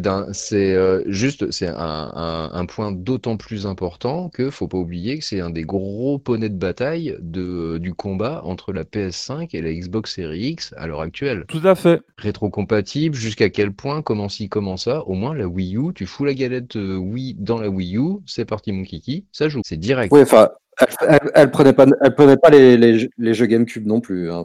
Ouais, mais bon, à ce moment-là, fallait rajouter aussi un port de cartouche Super Nintendo, quoi. Si tu vas jusque là, quoi, il y a un moment, faut savoir niveler, quoi. Bah, la Wii prenant les jeux GameCube, je vois pas pourquoi la Wii. Pas toutes. Oui, non, bah, les premières générations de Wii sont compatibles avec les GameCube. Oui, tout à fait. Mais après, c'était un argument de vente de la Wii en fait, la GameCube, bah, vous pouvez y jouer sur la console, il n'y a pas de souci. Bah, tu pouvais racheter tes jeux sur certains, en tout cas sur l'eShop. Quoi. Oui. Mais en gros, il y avait une sélection de jeux. C'est surtout les jeux qui étaient introuvables en physique ou qui étaient très chers qui ont été remis en version démat. Xenoblade Chronicle, Pandora's Tower, La Story, j'ai un doute. Il me semble qu'il n'y est pas. J'ai un doute. Le Metroid Prime Trilogy, oui. Qui est disponible. Et ça, c'est très cool. Et surtout, il y avait également les jeux DS.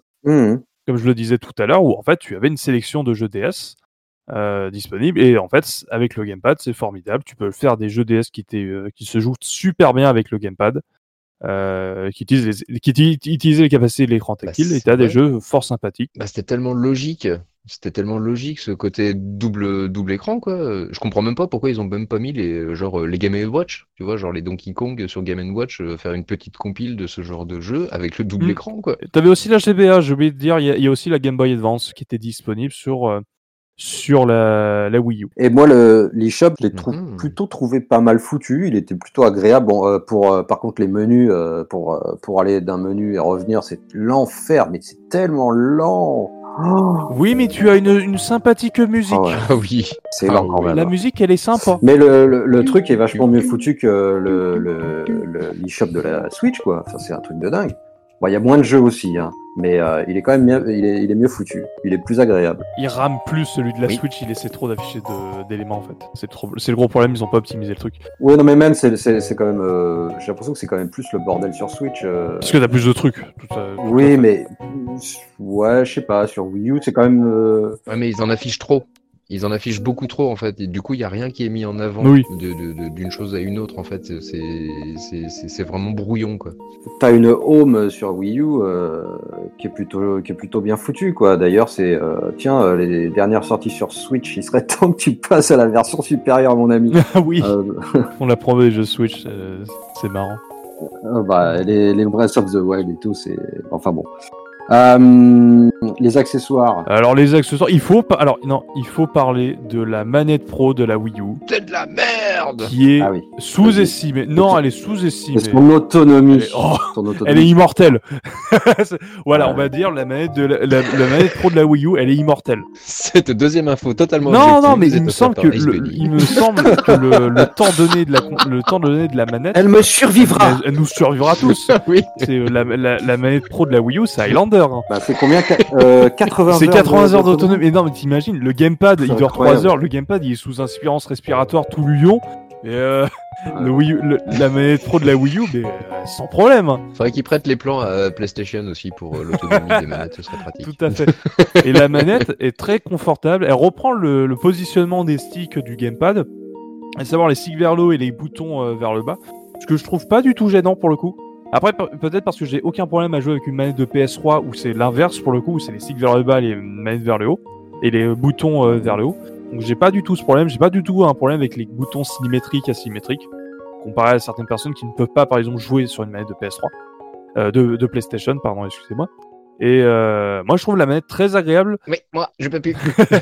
Et je trouve la manette très agréable. Mais je vais encore me faire insulter, donc je dis rien. Non, mais c'est pas le sujet, de toute façon. J'en ai rien à foutre.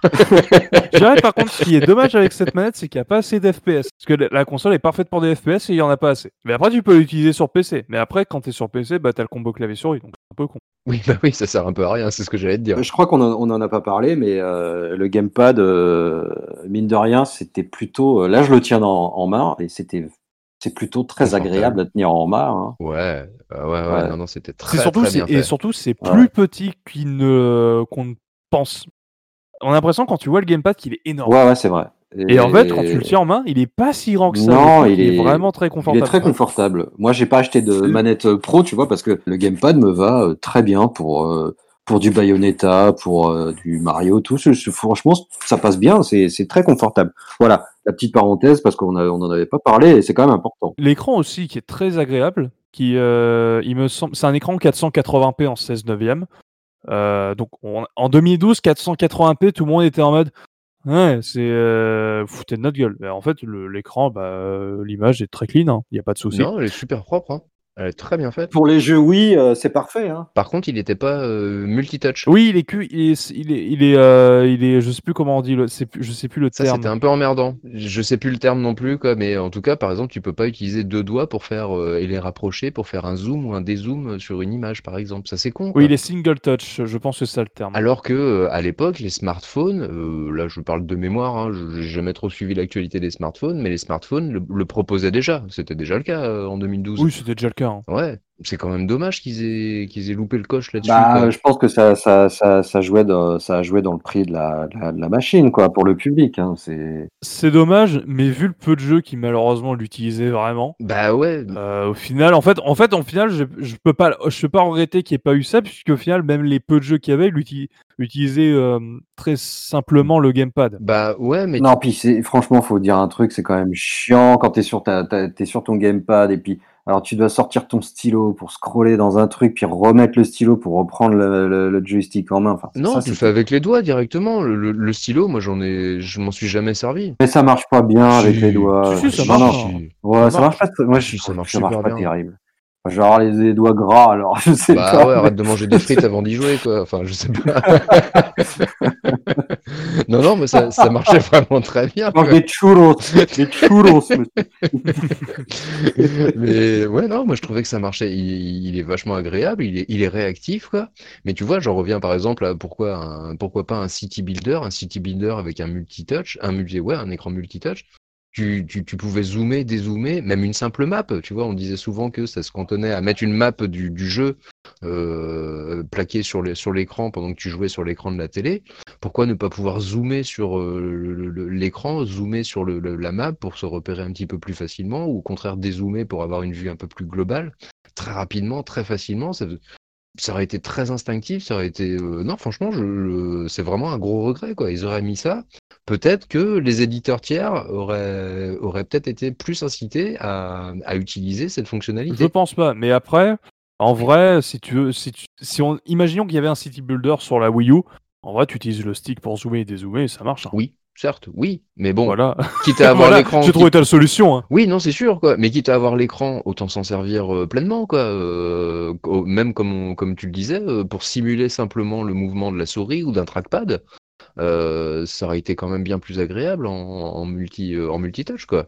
Et je pense pas que ça coûtait beaucoup plus cher. Quoi. On saura jamais. En vrai, on saura jamais. Et puis même si ça coûtait cher, sincèrement, Nintendo, ils ont quand même les reins suffisamment solides financièrement parlant pour être à perte sur une console. C'est connu de sauf tous. Qu'ils ne vendent jamais à perte, Nintendo. Ça a été leur. Résultat, ils leur cheval de bataille, c'est qu'ils ne vendent jamais à perte. Du coup, ils se sont pris un gros mur sur le coin de la gueule et ils ont tout perdu quoi, au final. Donc c'est quand même un peu débile comme principe. Enfin, ouais, c'est à débat. J'ai envie de te dire que c'est à débat, malheureusement. C'est de la stratégie, hein, au final. C'est de la stratégie marketing. Ils vendent du Mario par conteneur entier, ils vendent du Zelda par conteneur entier, même s'ils n'étaient pas sur la Wii U, comme par hasard.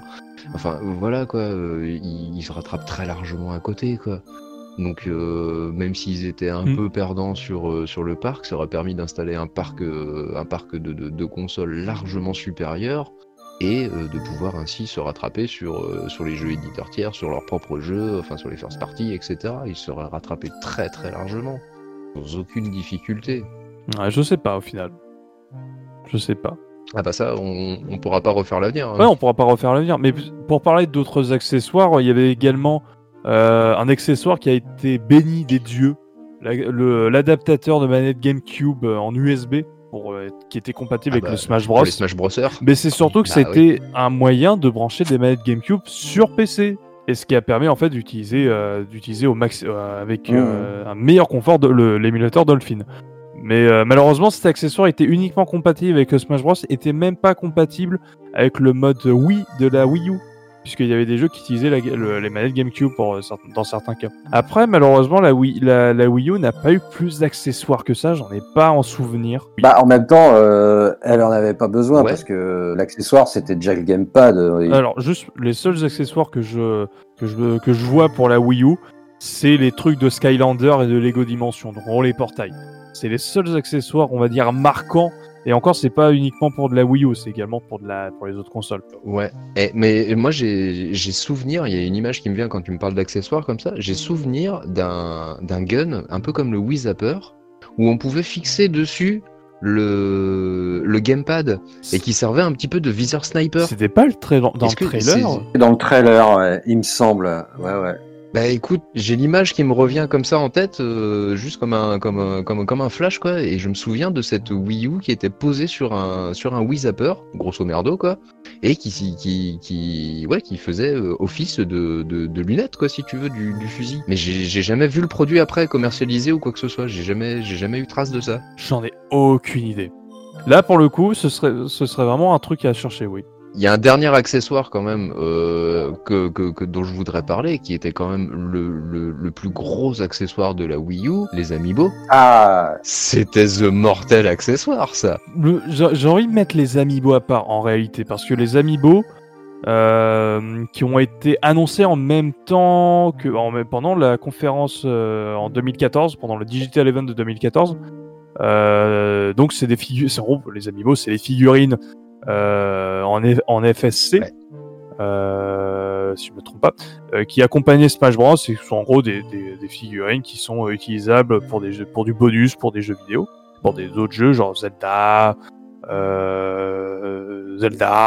Mario Kart 8, mais Mario Kart, des trucs comme ça. J'ai plus les jeux comme ça. Et en fait, c'est limite le premier succès qu'a eu Nintendo depuis en fait très longtemps.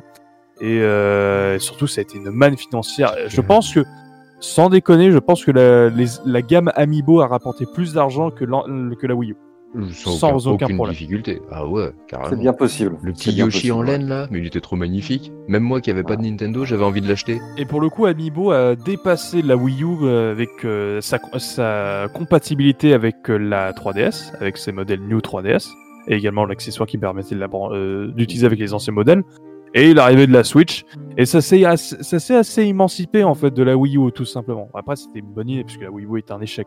Bah, disons que ces Amiibo, ça touchait pas que les possesseurs de Wii U, c'est-à-dire que tous les gamins qui voulaient une figurine, ils achetaient un Amiibo, puis sans la console ou avec, c'était pareil. Et à la différence des Skylanders, c'était que ça s'utilisait dans plusieurs jeux. En fait, c'était une figurine que tu utilisais pour du bonus, alors que Skylanders, c'est t'avais besoin de la figurine pour jouer à ton jeu. Ouais, mais non, c'était vraiment bien, quoi. Et puis elles étaient toutes mimites, les figurines, elles étaient bien faites, enfin, c'était plutôt cool, même si ça coûtait quand même relativement cher, je crois. Ça coûtait 15 balles. Ça coûte 15 balles, une figurine DLC, en fait. Et surtout, t'as eu des collections et t'as eu des ruptures de stock dans des deuxièmes versions, des trucs comme ça, du trading. T'as eu des éditions limitées ou des trucs comme ça, non ? Des raretés, tout ça. C'était chiant. Le rétro gaming sur des figurines. Avant l'heure, après l'heure, je ne sais plus, j'ai perdu le fil avec ça. C'est surtout que là on parle d'un truc qui est arrivé fin 2014, donc à la moitié de la vie de la Wii U au final, mais on a oublié peut-être parler d'un essai de Nintendo lors du lancement de la console, c'est le Miiverse. Ah oui. Ah oui, bah, je l'ai pas connu puisque j'ai eu la console. Alors j'ai très rapidement utilisé Miiverse, mais en fait le problème c'est qu'il n'y avait pas d'intérêt à l'utiliser. En fait Miiverse c'était une tentative de réseau social dans l'univers de Nintendo et de la Wii. Donc limité aux possesseurs uniquement de la Wii U, donc très limité. Au départ, ensuite ils ont apporté ça pour les joueurs de 3DS. Sauf qu'en fait, à part des dessinateurs, ça n'a jamais servi. Il y a eu des tentatives avec des tampons dans les jeux, des trucs comme ça. Un item spécial dans le Wind Waker HD où t'envoyais des bouteilles à la mer, tu récupérais des bouteilles à la mer. C'était chiant. Et au final, le programme a fermé quelques années après. Et tant mieux, parce qu'au final, je trouve que Miiverse n'apporte rien. Il y avait des beaux partages de dessins. Enfin, des partages de beaux dessins. Ça servait qu'à ça. Ouais, ça servait qu'à ça et c'est tout. Mais en fait, quand t'as un réseau social qui s'appelle Twitter, qui fait tout en mieux et sans la dépendance à Nintendo, bah en fait, tu n'utilises pas Miiverse. Ah quoi. Oui, carrément pas quoi. Ouais, c'était plus peut-être pour les enfants, tu vois, histoire de... Enfin, j'ai pas connu, mais tu rejoins tes potes. Bah, j'ai envie de te dire même pas, parce que je pense qu'un gosse n'a pas forcément de compte en ligne, donc ne peut pas accéder à Miiverse. Oui. Oui. C'est toujours sous le contrôle parental. Je sais pas. Bon. En fait, le problème, c'est que c'est exact. En fait, le Miiverse, c'est exactement l'image de la Wii U. C'est on sait pas qui s'avisait. Et donc personne l'a utilisé. Ben oui. Quasiment personne. Des gens ont utilisé, qu'on soit d'accord. Il n'y avait pas d'intérêt à l'utiliser, très clairement. Ouais, non. J'avoue que j'ai pas expérimenté non plus. J'ai eu beaucoup trop tard. C'était déjà fermé, etc. Donc j'ai pas du tout expérimenté ce Miiverse. Ça pouvait être intéressant, mais c'est vrai que pour moi, c'était trop limité, parce que limité uniquement aux possesseurs de Wii U.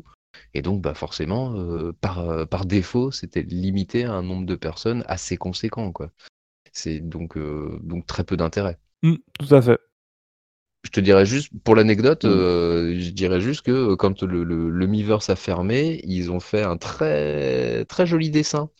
Comme quoi il fermait en fait, qui quand on zoomait dessus, le dessin sur ce graphisme en fait, c'était une mosaïque. C'était une mosaïque de quelques milliers voire millions de dessins qui avaient été partagés à travers ce Miiverse et qui est très très sympa à explorer quoi. C'est vraiment c'était un bel hommage on va dire pour quelque chose qui n'était pas franchement utile, mais je trouvais l'anecdote sympathique et je trouvais le geste sympa. Et pareil, apparemment, tous ceux qui avaient partagé des dessins ont pu les récupérer. C'est-à-dire qu'ils se sont adressés à Nintendo pour récupérer tous les dessins en fichier PDF ou autre. Ils ont reçu un email avec tous les dessins qu'ils avaient partagés. Ils les ont pu tous les récupérer. Ça, c'est bien. Ça, c'est sympa. Bah ouais, carrément, j'ai trouvé que c'était un départ comme un prince. C'était joli. Pour un truc qui était pas franchement terrible, j'ai trouvé que la fin était quand même assez joli. Voilà, exactement. Je cherchais la phrase, c'était exactement ça. Le geste était noble. Donc, messieurs, on va revenir un peu sur la question qui nous brûlait les lèvres au départ de l'émission, c'est-à-dire que aujourd'hui la Wii U, qu'est-ce qui lui reste comme argument? Qu'on l'ait ou qu'on l'ait pas, avec la sortie de la Switch, elle a plus beaucoup d'exclusivité. Qu'est-ce qui lui reste aujourd'hui pour craquer, comme je disais tout à l'heure. Oh, mais tu me tends une perche avec ce magnifique mot. J'allais dire craquer dans quel sens craquer? Craquer pour l'acheter ou craquer pour la craquer? Mais oui, tout à fait. Bah, on va pouvoir parler de crack, mais avant ça, est-ce qu'on peut recenser vite fait ce qui lui reste comme exclu? Mais vraiment exclu, c'est-à-dire que tu pourras pas y jouer. Alors si justement, le problème c'est qu'il faut le dire, des exclus pour l'instant, puisque il y a des rumeurs qui disent que certains jeux vont être portés. Oui, mais à l'heure d'aujourd'hui. À l'heure d'aujourd'hui, les exclus qui restent, les exclus importantes qui restent sur la console, t'as Super Mario 3D World. Ouais, mais celui-là, je crois que Il y a des rumeurs, des fortes rumeurs qui vont dire qu'il va être porté. Ouais. Tu as les deux portages HD de Wind Waker et Twilight Princess qui sont encore exclusifs à la Wii U. Ouais, c'est vrai. Mais c'est déjà des portages. À la limite, tu peux y jouer sur la Wii, hein, donc c'est pas des exclus. Oui, mais c'est des remakes, c'est des remasters. C'est des versions HD. Oui, mais ils apportent. Oui, mais à part ça, ils apportent rien. Enfin... Ça reste quand même. J'ai envie de les compter quand même comme des exclus, si tu vois ce que je veux dire. Qui sont des exclus qui sont pas encore sur Switch, si tu préfères. Ouais. Moi... T'as les deux, Star Fox qui sont encore exclusifs et qui, je pense, vont rester exclusifs à la Wii U. Ça va être limite les deux seuls jeux. Ah, celui-là, c'est l'exclu. Là. C'est les exclus. Il y en a eu deux. Tu parles de Guardian. Guardian qui va rester une exclue. Ça, c'est pas de problème, je pense. Ah, le Tower Defense. Oui, le Tower Defense, exactement. Ouais. Qui est plutôt pas mal, mais faut aimer. Ça, c'est dur. Ouais, faut être un gros fan. Tu as Xenoblade Chronicle X qui est encore une exclusivité à la console, donc qui est un spin-off de Xenoblade Chronicle puisqu'il il change totalement d'univers. On passe d'un univers de médiéval fantastique avec un peu de science-fiction à un univers purement science-fiction. Je résume très rapidement l'histoire. En fait, vous êtes une colonie de la Terre qui s'en va de la Terre parce qu'elle se fait attaquer. Vous atterrissez sur une planète et vous êtes un colon qui essayait de survivre sur cette planète aussi et essayer de découvrir où est-ce que vous êtes tombé. Et c'est un... Merci pour le très rapide. Très rapidement. T'as vu ce talent de très rapidement. Et en réalité... Tu me l'enverras par écrit, s'il te plaît, j'ai pas tout pigé. Tout à fait, c'est pas grave. Et en réalité, c'est à peu près toutes les exclus intéressantes qui restent sur Wii U. Je compte... Il y a Pikmin 3, je l'ai oublié, oui. Pikmin 3 est extraordinaire. Ouais. Il est extraordinaire. Tokyo Mirage Session, il est passé sur Switch, justement, avec une traduction française, puisque la version Wii U n'a pas la traduction française. Ah. C'est version anglaise, version japonaise sous-titrée anglaise. Et sinon, moi je rajouterais Zombie U, dans le sens où je sais qu'il est sorti sur d'autres consoles. Sous le nom Zombie. Ouais, mais elles sont toutes dégueulasses pourries. La seule vraie version, c'est la version Wii U, avec la mablette parce que à utiliser. Elles sont amputées du vrai gameplay. Ouais, quoi. Ouais, elles sont amputées d'une partie du gameplay. C'est ça. Enfin, l'intérêt du jeu, c'est le gameplay au gamepad. Il y a également un Kirby qui était sorti sur la console, je l'ai oublié parce que je ne l'ai pas assez joué. C'est Kirby le pinceau arc-en-ciel, qui reprend des gameplays d'un Kirby sur DS où en fait tu diriges Kirby en dessinant des lignes sur le gamepad. Une belle merde. Je l'ai pas testé, j'aime beaucoup le chara-design. Alors, là c'est exactement le genre de jeu où tu ne peux pas regarder la télévision. Ah oui, tu joues sur le gamepad. Ouais, mais autant pas allumer la télé, quoi. Avec quel intérêt t'en faire... Parce que t'as un mode coop, il me semble. Je sais pas, moi non. Enfin, c'est mon fils qui aime beaucoup Kirby et le jeu est très très beau, mais alors c'est tellement naze. Enfin, ouais, moi j'aime pas. Après, c'est chacun ses goûts. Y a pas de souci.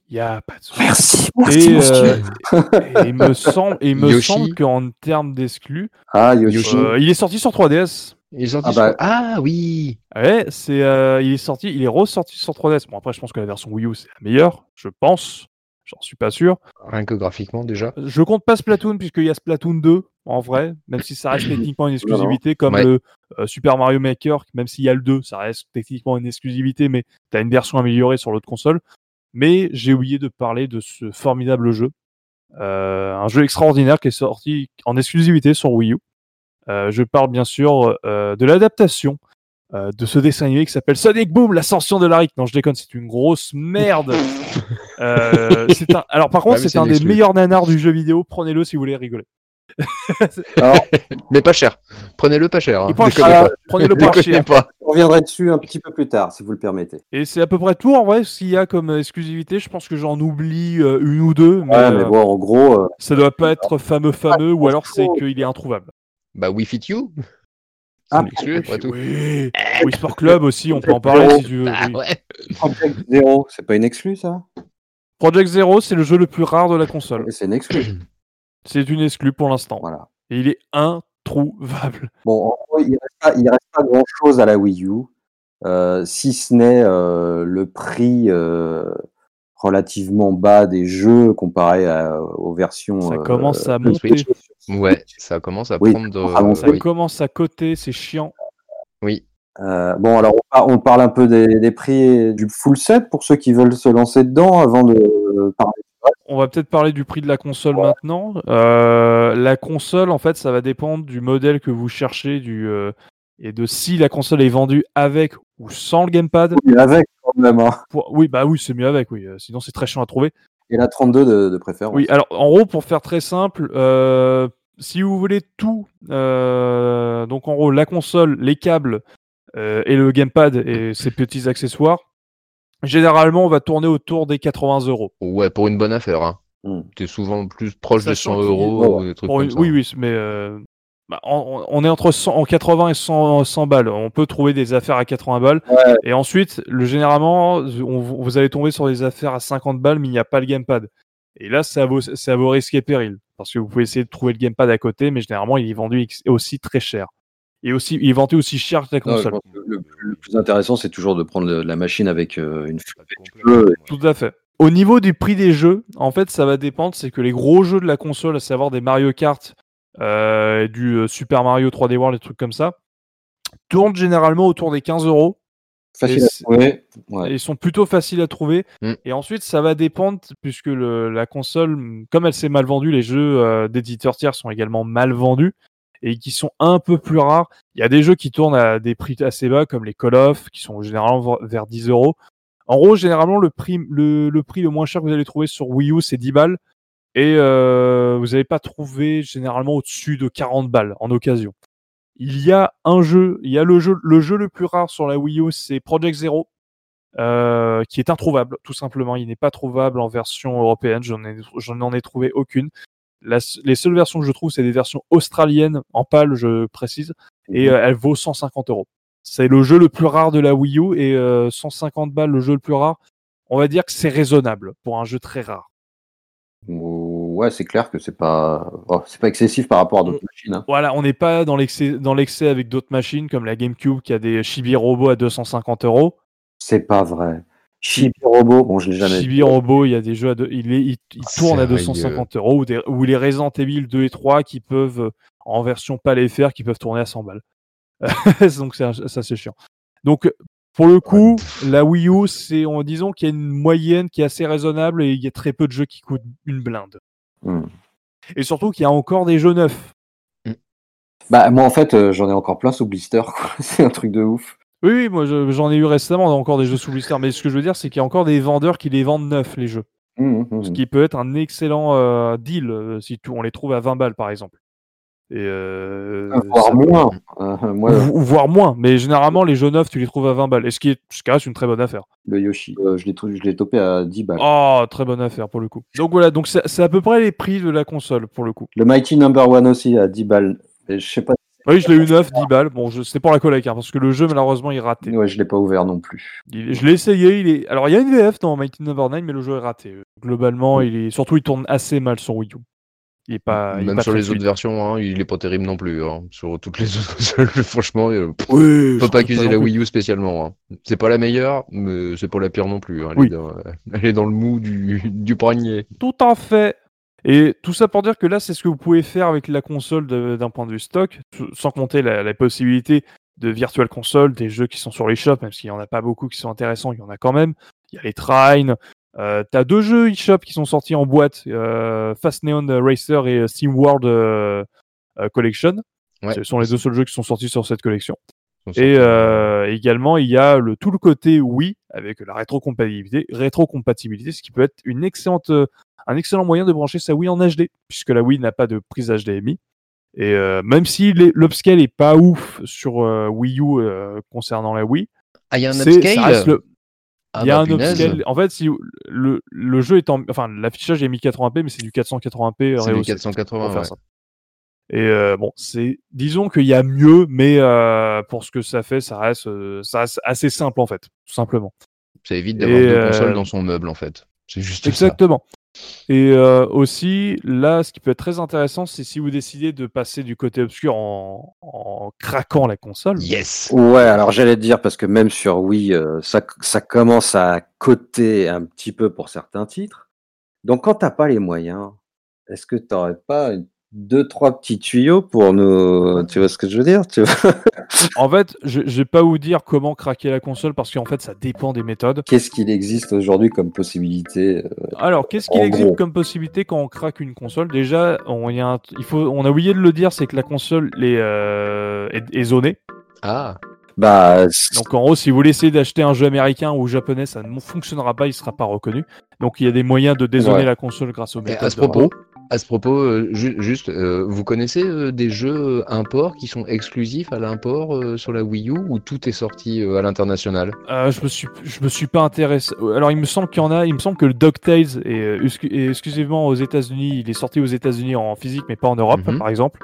Mais après, je me suis pas intéressé à la ludothèque américaine, japonaise. Parce que il me semble que NES Remix est sorti aux États-Unis en boîte, mais pas en Europe, par exemple. Mais j'avoue que c'est pareil. J'ai fait une recherche vraiment très très vague et j'ai rien trouvé de particulier en fait en la matière. Là, je me base sur des souvenirs de discussions avec des collectionneurs américains. Ok.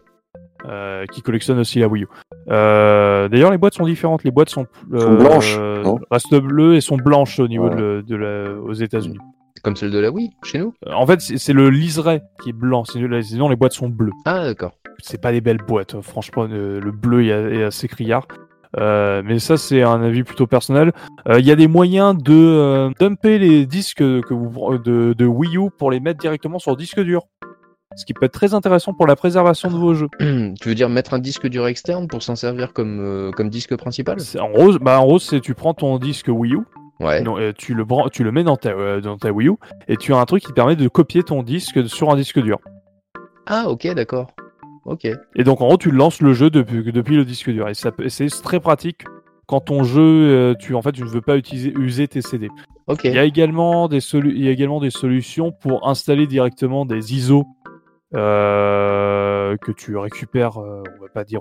On les récupère, mais tu peux pour installer les ISO directement sur les disques durs. Tu les récupères comme ton âme et conscience le pense. Et il y a également des solutions via ordinateur qui permettent d'installer des ROM et des ISO DS et GameCube, parce que la Wii U est techniquement compatible avec la GameCube après un mod que ça utilise, vu que c'est dans la même famille de processeurs. Ouais. Et en fait, ça permet d'injecter les ISO et les ROM de ces consoles-là pour y jouer sur la console. Donc, tu peux jouer à n'importe quel jeu DS qui n'est pas dans la Virtual Console. Et ça utilise l'émulateur DS développé par la Wii U directement. Donc, un très bon émulateur. Et tu peux utiliser Nintendo, qui est un homebrew qui permet de réutiliser les capacités de la Wii pour lire des jeux GameCube sur Wii U. Donc tu peux jouer à des jeux GameCube, pas physique mais uniquement en des ISO, sur la Wii U. Avec une carte SD par exemple. Donc je peux me faire mon Phoenix Wright sur la Wii U quoi. Tu peux. Cool. Mais par contre, il te faut un logiciel qui convertit ta ROM DS en ROM Wii U. D'accord. Pour faire simple. Parce que sinon ça fonctionne pas. Tu peux pas mettre ta ROM DS directement dans ta Wii U, ça ne fonctionne pas. Ouais, il y a pas un émulateur comme pour la Wii, il y a pas un émulateur directement intégré dedans. C'est ça. Alors que pour la partie GameCube et Wii, tu as le choix. Soit pour la partie GameCube, tu utilises Nintendo que tu dois convertir pour qu'il soit compatible avec la Wii. Et tu peux également convertir des ISO Wii directement sur la Wii U. C'est assez. Par contre, avec Genesis DOS. Ou Nintendo. Mais par contre, c'est assez chiant malheureusement à faire et c'est pas du tout ouvert au grand public. C'est pas du tout du copier du cliquer déposer. C'est faut utiliser un logiciel qui convertit ton truc. Mais il n'y a pas de d'opération physique à faire. Il n'y a pas besoin de démonter la console pour lui souder. Pas du tout. C'est que du soft. C'est un soft mode. Il n'y a pas de hard mode. Ouais, donc c'est quand même moyennant un peu d'investissement intellectuel, tu peux t'as moyen de le faire quoi. Okay. Oui, il y a moyen. Et c'est à peu près tout ce que j'ai fait pour ma Wii U, puisque ma Wii U est craquée. C'est à peu près tout ce que j'ai utilisé parce que c'est ma seule utilité de ces modes, c'est pour installer mes jeux sur disque dur et également des jeux DS pour y jouer sur la télé. Mais après, il y a d'autres possibilités. Il y a RetroArch, il y a les émulateurs, il y a également la partie Wii. Qui est également craquable, qui se craque comme une Wii, pour le coup. Mm-hmm. Et qui utilise ça c'est double crack, quoi. Double crack, tu peux double craquer. Tu peux également craquer la partie Wii sans craquer ta partie Wii U. Moi, c'est ce que j'ai fait. Bah, y a aucun souci, tu peux le faire et ça fonctionne très bien aussi. C'est indépendant et il y a... Ouais. Et ça sert Ça sert à quoi exactement, ce double craquage? Il peut servir à quoi? Ça peut, bah en gros, ça peut te servir si tu veux, si tu as un Umbro qui n'est pas compatible Wii U et qui est compatible avec la Wii, le mode Wii. D'accord, ok. Il n'y a pas une option qui permet d'upscaler un petit peu plus l'image de sortie des jeux Wii depuis la Wii U? Je ne suis pas renseigné pour le coup, je ne sais pas. Je n'ai pas lu de genre de... S'il y avait eu de l'amélioration de l'upscale du mode Wii vers la Wii U. Si par exemple au lieu de ça, alors oui. j'ai essayé WiFlow, hein, je crois que c'est WiFlow et il propose des options, mais j'ai pas noté d'amélioration notable. Bon, et ben on a fait le tour à peu près du hack de ce qu'on pouvait faire avec une Wii U aujourd'hui. Ouais. Ok, eh ben moi je vous propose qu'on passe à nos recommandations, en tout cas aux jeux Wii U qui nous ont marqués, qui nous ont fait pleurer, rire, faire les trucs qu'on a surkiffés. Et je propose, Ace, vas-y, commence si tu veux, balance ta première reco. Ma première recommandation, ce sera le Super Smash Bros. For Wii U, donc Smash 4 comme on l'appelle, qui est juste super. Le gameplay est top, les modes sont top, le online est top. C'est le Smash le plus intéressant à faire en ligne, parce que le réseau est solide. Il tient le coup comparé à Smash Ultimate, il y a beaucoup de mal alors que le online est payant. Et le contenu, il y a encore les trophées. c'est con à dire, mais ils ne sont plus sur la version Ultimate pour des raisons totalement compréhensibles.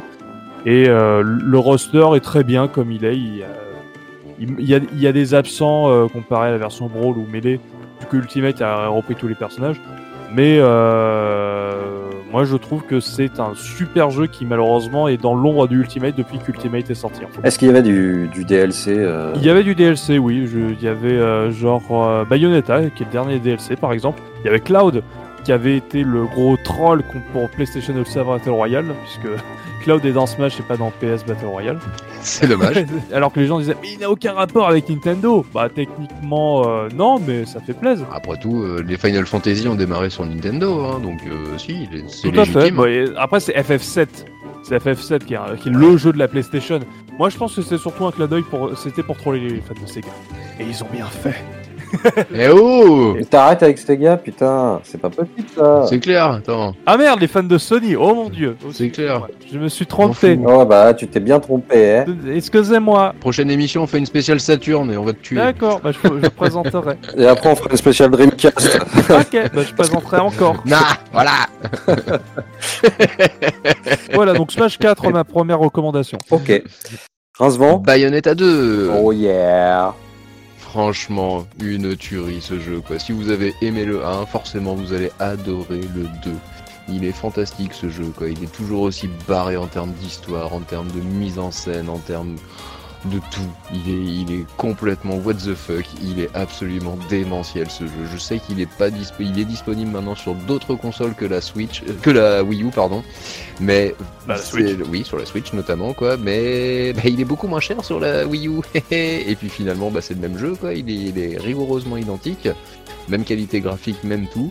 Il est plus accessible que Bayonetta 1 en termes de jouabilité. Il est un petit peu plus permissif, on va dire, un petit peu plus accessible. Ouais, c'est vraiment le mot, quoi. D'accord. Et alors juste, ouais. Je t'interromps juste un instant parce que j'ai essayé Bayonetta 1, puisque j'ai la collection Bayonetta 2 sur Wii U, que j'ai eu je crois que je l'ai eu Day One, et j'ai eu beaucoup de mal à faire Bayonetta. Donc si tu me dis que le 2 est plus simple, je vais peut-être le faire le 2. Ouais, en matière de combo, etc., il est un petit peu plus facile, un petit peu plus accessible. Bayonetta, d'accord. 1, je l'assimile pratiquement à un jeu de danse, tellement il faut un rythme dans la composition des combos, pour taper sur les touches, etc. C'est pratiquement du jeu de danse. Là, le 2 est un petit peu plus permissif, tout en restant très spectaculaire. Vraiment, faut foncer, quoi. Dès que vous le voyez, si vous l'avez pas et que vous le voyez, sincèrement, faut l'acheter. Il est absolument fantastique ce jeu, quoi. Je l'ai pas terminé encore. Je suis dessus. Je m'y suis remis il y a une semaine à peu près. Je me suis remis dessus. Et malheureusement, comme on le disait, il n'utilise absolument pas les fonctionnalités de la Wii U. Mais en termes d'expérience de jeu, ça reste quand même un immanquable et une très très grosse tuerie à faire impérativement pour tout gamer qui se respecte. On est d'accord, et on attend le 3 avec impatience. Voilà. Oh que oui, oh que oui. Bon bah j'enchaîne les gars et bah je vais vous parler du meilleur jeu de la Wii U, enfin selon moi. Ace, t'avais l'air d'accord, donc Super Mario 3D World, une tuerie quoi, un jeu inspiré, super ludique, un level design aux petits oignons, Nintendo dans son meilleur quoi, à son top. Moi, je pouvais pas m'arrêter. Il est très arcade dans l'esprit. Tu fais un niveau et puis tu t'arrêtes, t'en fais un deuxième et puis en fait, moi, j'arrivais pas à m'arrêter. Chaque niveau, c'est une idée de gameplay, de level design.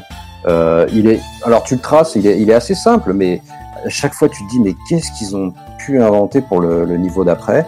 C'est coloré, c'est super joli, c'est vraiment du Nintendo comme j'avais envie d'en trouver et d'en retrouver après avoir fait le Mario Odyssey. Donc vraiment topissime. Et puis si tu veux pousser un peu l'expérience, il y a quand même un peu de challenge comme à chaque fois dans les jeux Nintendo. On trouvait toutes les étoiles vertes, il y a les tampons, il y a un peu d'exploration.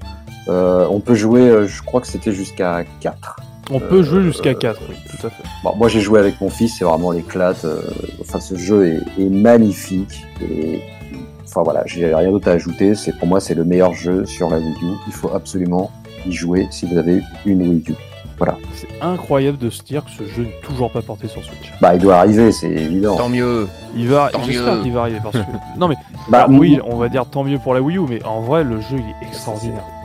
Mais juste moi je l'ai pas du tout dosé ce jeu là, je l'ai absolument pas fait, je ne l'ai pas et il m'intéresse beaucoup, mais c'est quoi cette histoire de tampon là, c'est pour jouer dans les règles ? Ça n'a rien à voir, alors en gros ça n'a rien à voir. Ça n'a rien à voir. En fait ce jeu c'était, on parlait du Miiverse tout à l'heure, en fait les tampons c'est juste pour mettre c'est juste pour habiller des messages sur Miiverse. D'accord. Ok. C'est de la collectionnite en fait. C'est comme si tu récupérais. C'est comme si dans Zelda tu récupérais des cartes de cœur, mais que c'était juste purement optionnel, que ça te montait pas les cartes. Ok. Totalement inutile, donc rigoureusement indispensable. Quoi. Totalement inutile, donc forcément indispensable. Ok. Exactement. D'accord. Ok. Ah bah mais fonce quoi. Ah bah oui. Bah vous me le vendez bien, moi je vais l'acheter celui-là. Ah vas-y fonce, il est super. Ah ouais non je l'ai pas du tout quoi. J'avoue que j'ai beaucoup hésité. En fait si je vous entends bien c'est vraiment le Mario qu'il aurait fallu au lancement. Ah ouais complètement, exactement. Si lui il avait été au lancement, je pense que l'histoire de la Wii U aurait été pas le même. Je pense que la console aurait bidé. Mais je pense qu'au lieu de se vendre à 13 millions, il serait vendu 20 millions. Il aurait vendu un peu plus. C'est son Mario Galaxy, c'est le Mario Galaxy de la Wii U, quoi, ou le Mario, comment il s'appelle Odyssey, on n'est pas à ce niveau-là de fantasy, je dirais, mais tout ce qu'il propose, c'est... On est sur de la perfection de level design 2,5D, je trouve. Chaque niveau, c'est unique du gameplay, t'as pas un niveau qui se ressemble, et des niveaux, il y en a. Bon, il y a des redites, évidemment, mais... C'est complètement dingue. Enfin, je veux dire, quel boulot, quelle maîtrise. Là, c'est franchement Nintendo. Tu peux rien dire, quoi. C'est les maîtres. Hein. C'est surtout que pour le coup, le jeu, il va avoir 7 ans. Le jeu a pas vieilli. Le jeu est super beau encore aujourd'hui. Ah ouais. Ils le remettent sur Switch. Ils ont même pas besoin de l'améliorer visuellement. Il est beau. Ah ouais, rien à faire. Il y a rien à faire. Et le jeu est super beau. Okay. Donc à 9€, c'est une bonne affaire. Oh, mais c'est plus qu'une bonne affaire. C'est cambriolage là. Bon bah j'appuie, valider le paiement. Je suis en train de faire des courses en cours de route. Ah ouais, vas-y. J'avoue. Rincevent, c'est à toi un autre jeu à proposer à nos auditeurs. Eh ben, du grand classique qui malheureusement s'est aussi fait piller par la Switch, mais c'est Mario Kart 8, tout simplement quoi. Mario Kart 8, mais c'est... Mario Kart 8! It's Mario! Mais ouais, mais franchement, bah, pour avoir fait beaucoup de Mario Kart, je peux pas prétendre les avoir tous faits, notamment les versions portables que j'ai pas fait. Et bah, pour moi, c'est le meilleur Mario Kart qui soit sorti à l'heure actuelle. Je suis en train de réfléchir, est-ce que j'ai fait tous les Mario Kart? Je crois qu'il n'y a que le Super Mario Kart que j'ai pas trop fait. Mais sinon, j'ai joué à tous les Mario Kart et je te confirme, c'est le meilleur Mario Kart. Ma meilleure expérience avant, c'était le Mario Kart 64, qui était jouable à 4 en écran splitté, qui était absolument fantastique et convivial, qui était absolument génialissime. Mais ce Mario Kart 8, il est génial. J'avoue sincèrement une petite préférence, mais bon, c'est sûrement mon côté Sega Sex qui doit parler, mais j'ai une petite préférence pour Sonic and All-Star. Ah non, quand même pas. J'adore, mais non. Ah si. Ouais. Ah si, sincèrement, moi je surkiffe ce jeu, quoi, et... Même les phases en avion, elles sont quand même molles. Ouais, mais il y a... Je peux mettre mon droit de veto sur Sega All-Star Racing Transformed, que je trouve qu'il rame, qui saccade et qu'il est pas Ça fan. Dépend sur quoi tu joues. Bah sur Wii U. Ah bah je sais pas, j'ai pas joué sur Wii U, moi je l'ai fait sur 360. Ah bah je l'ai et je te dis ça rame. Enfin le jeu il a 30, bah moi, il est pas fait... fluide, quoi, c'est chiant. Alors que Mario Kart à côté sur 360. Ouais, je l'ai fait sur 360. Ah bah tiens, comme par hasard. Bah je veux pas dire que je l'ai fait sur PS3 non plus, quoi. Attends, ce serait mentir, quoi. Et sur PS3 non, ça doit être au niveau de la Wii U. Alors par contre il semblerait que la version Vita est vraiment super. Eh bah non, justement, j'allais te dire, moi non, je l'ai sur Vita également, parce que je suis tellement saucisse que je l'ai racheté sur PS Vita parce que je l'ai trouvé à pas cher. Et bah il est à la ramasse par rapport à la version 360 et il ramouille de temps en temps, ça ramote, il y a des textures qui s'affichent tardivement, c'est pas tip top.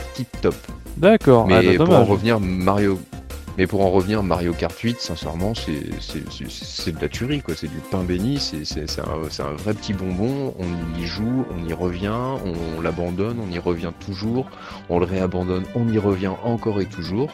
On joue en ligne. On peut jouer en ligne. Alors là, justement, c'est là le petit défaut que je lui trouve. Le jeu en ligne en lui-même est très fluide, ça fonctionne très très bien, ça se connecte. Il y a toujours du monde sur le live, même à l'heure actuelle. J'y ai joué encore pas plus tard que dimanche dernier.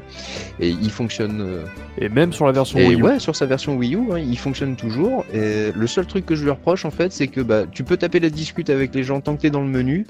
Tu peux leur envoyer des petits messages, des trucs comme ça, des petits mots déjà préprogrammés, etc. Mais une fois dans le jeu, impossible d'insulter le connard qui t'envoie une carapace rouge alors que t'es premier depuis 2 tours et qu'au 3e tour tu te fais fumer comme un Mika à cause d'une punaise de carapace. Ah, je trouve ça tant mieux, moi. Ah non, impossible d'insulter les gens, mais c'est... Ah non, ça aurait été relou t'imagines, t'entends des Allemands qui te gueulent dessus... Parce que tu les dépasses. Ah mais tu les mutes, mais toi tu peux pas leur gueuler dessus non plus, quoi. Mais t'as pas le temps de les mute, t'es en train de conduire. C'est pas drôle, quoi. Bon, t'as bien le temps de klaxonner sur le punaise de Gamepad, t'as bien le temps de les mettre en mute, quoi, sans problème, quoi. Bah non, je mets pas le klaxon, ouais. Parce que moi je joue à la version Switch. Mais moi Mario Kart 8 version Wii U, il est super. Et par contre, même si j'adore la Wii U, la version Switch c'est 1000 fois. Ah ouais. Juste pour un détail, le double objet. Je valide. Pour le double objet, le jeu, il est... Le double objet et le turbo violet, le jeu, en fait, il est décuplé. Ah, je connais pas ces options-là. T'as tous les DLC qui sont déjà inclus. T'as tous les DLC aussi. Bah, je les ai achetés, comme moi en plus, Mario Kart 8 était intégré dans ma Wii U quand je l'ai acheté. En fait, j'ai directos, j'ai acheté les 2 DLC, le DLC Zelda et Animal Crossing, et je l'ai acheté directement, en fait. Donc au final, c'est un jeu qui m'est revenu à 12 balles, c'était 12 balles l'ensemble des 2 DLC achetés ensemble. Donc non, mais par contre les options dont vous me parlez là, le turbo violet et tu m'as dit quoi d'autre, j'ai le double item, en gros c'est comme dans Double Dash où tu peux avoir 2 items à la fois. Ah oui, d'accord. OK. Bah en fait et ça change tout, c'est hyper tactique du coup. Enfin plus ça change toute la tactique du jeu. Alors par contre la version Wii U a un truc que n'a pas la version Switch, c'est un bug, ça s'appelle le bunny hopping. Où en fait, quand tu as une accélération, quand tu sautes, tu rallonges la durée de l'accélération, qui n'est plus sur la version Switch. Mais c'est la seule différence entre les deux. Enfin, c'est le seul avantage qu'a la version Wii U. Ah bon ? Ok. Ouais, je connaissais pas, oui. C'est un petit glitch. D'accord. Pour faire ça. Et sinon, la version Switch, c'est la version où elle est déjà, parce que c'est le jeu le plus vendu sur Switch, donc il est trouvable facilement. Et le online, il est blindé, il n'y a pas de problème. Et la version Wii U est très bien. En fait, la version Wii U était très bonne. Et depuis l'arrivée de la version Switch, en fait, pour moi, elle sert plus à rien. Bah, on est d'accord. Ouais. Bah, sauf si t'as pas de Switch, comme moi, par exemple. Ouais, ça c'est. Le client parfait, quoi, ouais. Et le online est toujours fréquenté, on trouve toujours des courses complètes. Non, franchement, c'est pour qui n'a pas la Switch et qui a une Wii U ou qui veut investir dans une console pour un Mario Kart et s'en foutre 300 balles ou 350 balles dans une Switch, et bah franchement c'est la perfection totale. Non, puis c'est le jeu plus, le plus fédérateur qui soit, c'est-à-dire que moi à la maison on se fait des parties en famille. Il n'y a que sur Mario Kart qu'on joue en famille, il n'y a pas d'autres jeux. Enfin, bah, tu t'éclates. C'est un truc de ouf, tout le monde s'amuse. Ouais. Parce que t'as une course, t'as des courses dans la course, quoi. Tu peux être aussi bien premier que quatrième, cinquième. Il y a toujours l'IA triche un petit peu, on va dire, de manière à ce qu'il y ait toujours un challenge en fait, quelle que soit ta position dans la course, quoi. Et ça donne toute sa saveur au jeu. Et sincèrement, non, c'est vraiment l'éclat de ce jeu. Il est vraiment génial, quoi. Et puis il est beau à tomber, quoi. Absolument. Il est magnifique en plus, il est d'une beauté à tomber par terre. Bah, il est du niveau de Super Mario 3D World. C'est optimisé de ouf et j'ai rien à dire non plus, quoi. C'est un super jeu. C'est vraiment un très très bon jeu. Voilà. Ok. Bon, hey, c'est à toi, ton deuxième jeu du cœur. Alors moi, c'est mon deuxième jeu du cœur. En fait, ça lie mon amour de la Wii U et de la GameCube. Je voulais parler des Zelda HD, et surtout un en particulier. Donc je vais parler de Zelda Twilight Princess HD, qui est le portage de Zelda TP de la GameCube vers la Wii U. Donc en gros, c'est très simple, c'est un relissage des textures, donc les textures seront upgradées pour de la HDMI. Le jeu est en 1080p, 30 fps, qui ramouille un petit peu d'ailleurs au passage, mais le jeu il est super beau. Le gameplay c'est le même que sur GameCube, avec les améliorations du gamepad, à savoir la map, le système d'inventaire très rapide, et également des améliorations sur le gameplay qui n'avait pas la version GameCube, comme la transition de Link Lou, Link adulte, qui est beaucoup plus simple. Excuse-moi de te couper, il est gaucher donc Link. Là il est gaucher, oui, parce qu'il est droitier dans la version Wii. Donc là on est sur le genre en mode Wii, en mode GameCube pardon. Ouais, en mode GameCube. En gros, Link est gaucher et les événements qui sont à gauche dans la version GameCube sont à droite sur la version Wii. Sur la version Wii U ils sont à gauche, pour faire très simple. Et le jeu en fait c'est tout simplement un super moyen de redécouvrir Twilight Princess dans de meilleures conditions que la version Wii, qui est très sympa mais le gameplay à la Wiimote peut en rebuter certains, et que la version GameCube qui est extrêmement chère, alors qu'il n'est pas rare mais disons qu'il est très peu mis en vente. Il n'est pas donné sur Wii U. Hein, donc. Sur Wii U, il tourne autour de 30-40 €, mais c'est toujours moins cher que la version GameCube. Oui. Mais il y a des améliorations au niveau du gameplay, il y a l'intégration du gyroscope qui permet de tirer mieux à l'arc, et ça c'est plutôt sympa. L'intégration du gamepad qui est vraiment cool, on peut jouer directement sur le gamepad sans la télévision au passage. Des quêtes qui sont corrigées pour être moins chiantes, notamment les quêtes des calices de lumière qui sont un petit peu raccourcies, où il y a moins de scarabées, c'était pas problématique plus que cela. Des intégrations de Miiverse qui ne sont plus à jour malheureusement. Surtout c'était dans des coffres qui étaient optionnels dans l'aventure, et au final c'est peut-être j'ai pas envie de dire que c'est la meilleure version de Twilight Princess, parce que la version GameCube est extraordinaire, et peut-être un des meilleurs jeux à faire sur GameCube sans aucun problème, mais c'est une des meilleures versions HD récentes d'un jeu de 6ème génération, et vivement qu'il arrive sur Switch avec l'autre portage HD. Mais parle-en de l'autre portage HD, je sens que ça te fait plaisir, vas-y. Tu en parleras certainement mieux que moi. Non, parce que Wind Waker n'est pas dans mon cœur. Wind Waker n'est pas dans mon cœur, donc je n'ai pas envie d'en parler. C'est Skyward Sword, ton préféré. Il n'a pas été porté. Et j'aimerais bien aimer Skyward Sword, mais Skyward Sword ne veut pas m'aimer. Je crois qu'il veut être aimé de personne, en fait, quoi. Il a l'air très difficilement accessible, ce jeu. Ouais... Moi, je l'ai bien. Je n'ai pas tout aimé, mais j'ai été jusqu'au bout. J'ai quand même pris plaisir à le faire. On n'est pas là pour parler de la Wii, on fera plus tard. C'est à moi, allez, là, cette fois. Que je me trompe pas. Moi, je vais vous parler du spin-off de Super Mario 3D World, pour rester dans l'univers. Donc dans Super Mario 3D World, on retrouvait quelques niveaux avec le petit Toad. C'était plutôt sympa.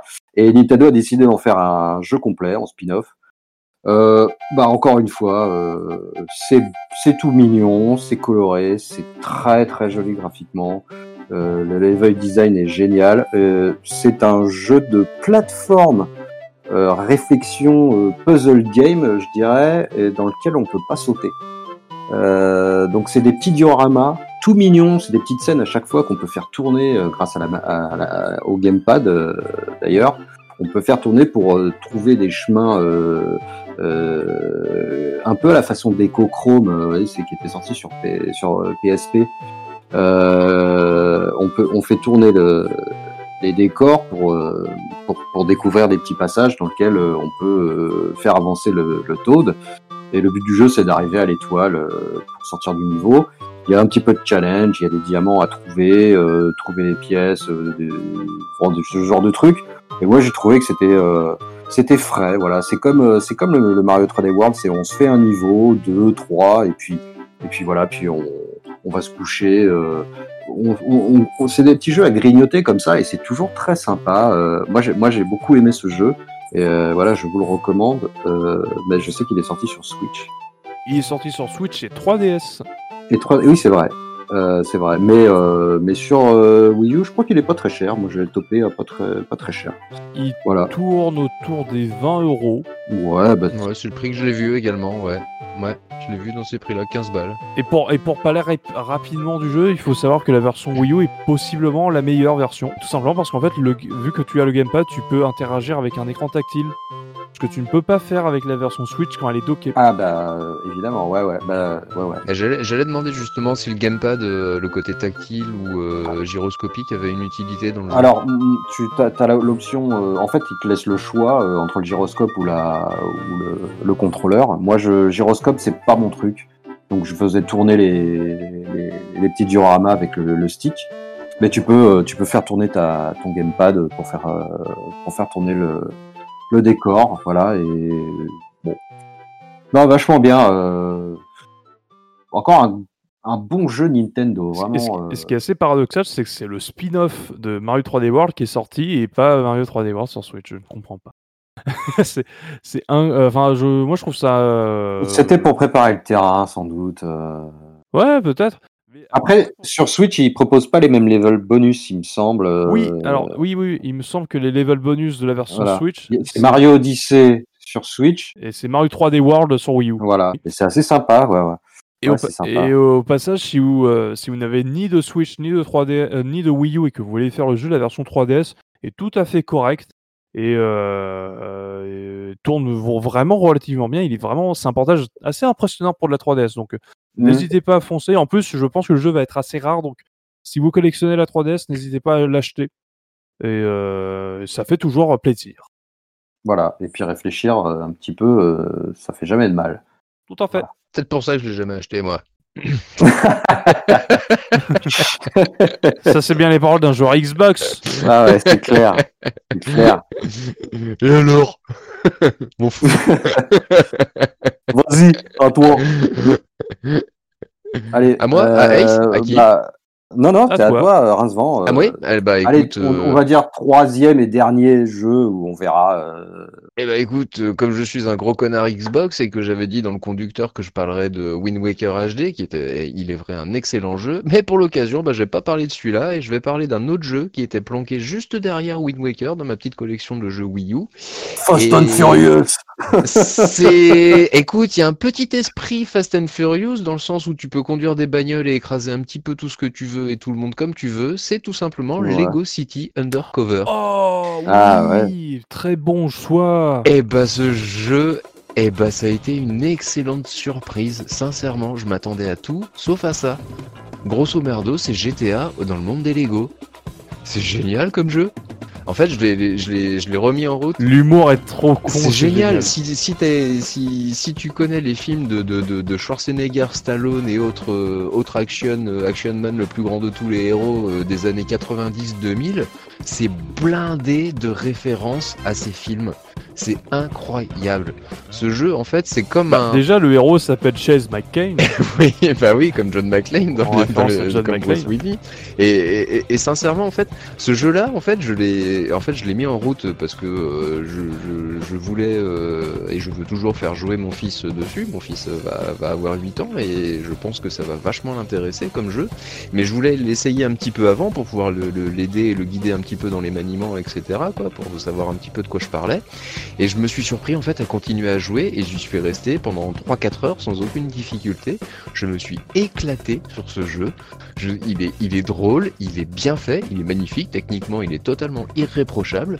Et en fait, je le prends un petit peu comme un dessin animé Pixar.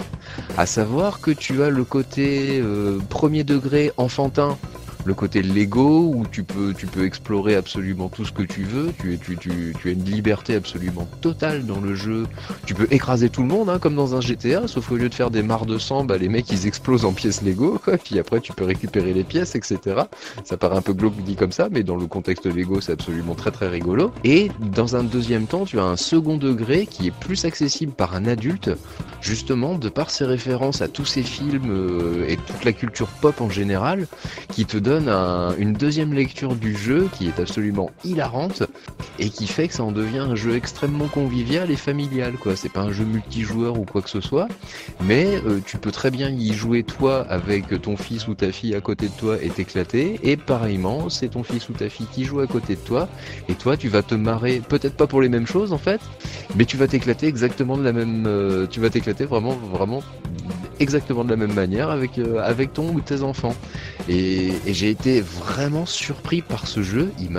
J'étais habitué aux jeux Lego habituels, les Lego Star Wars, Indiana Jones et autres, qui m'ont fait sourire, quoi. Marvel. Mais là franchement, j'ai trouvé ça génial.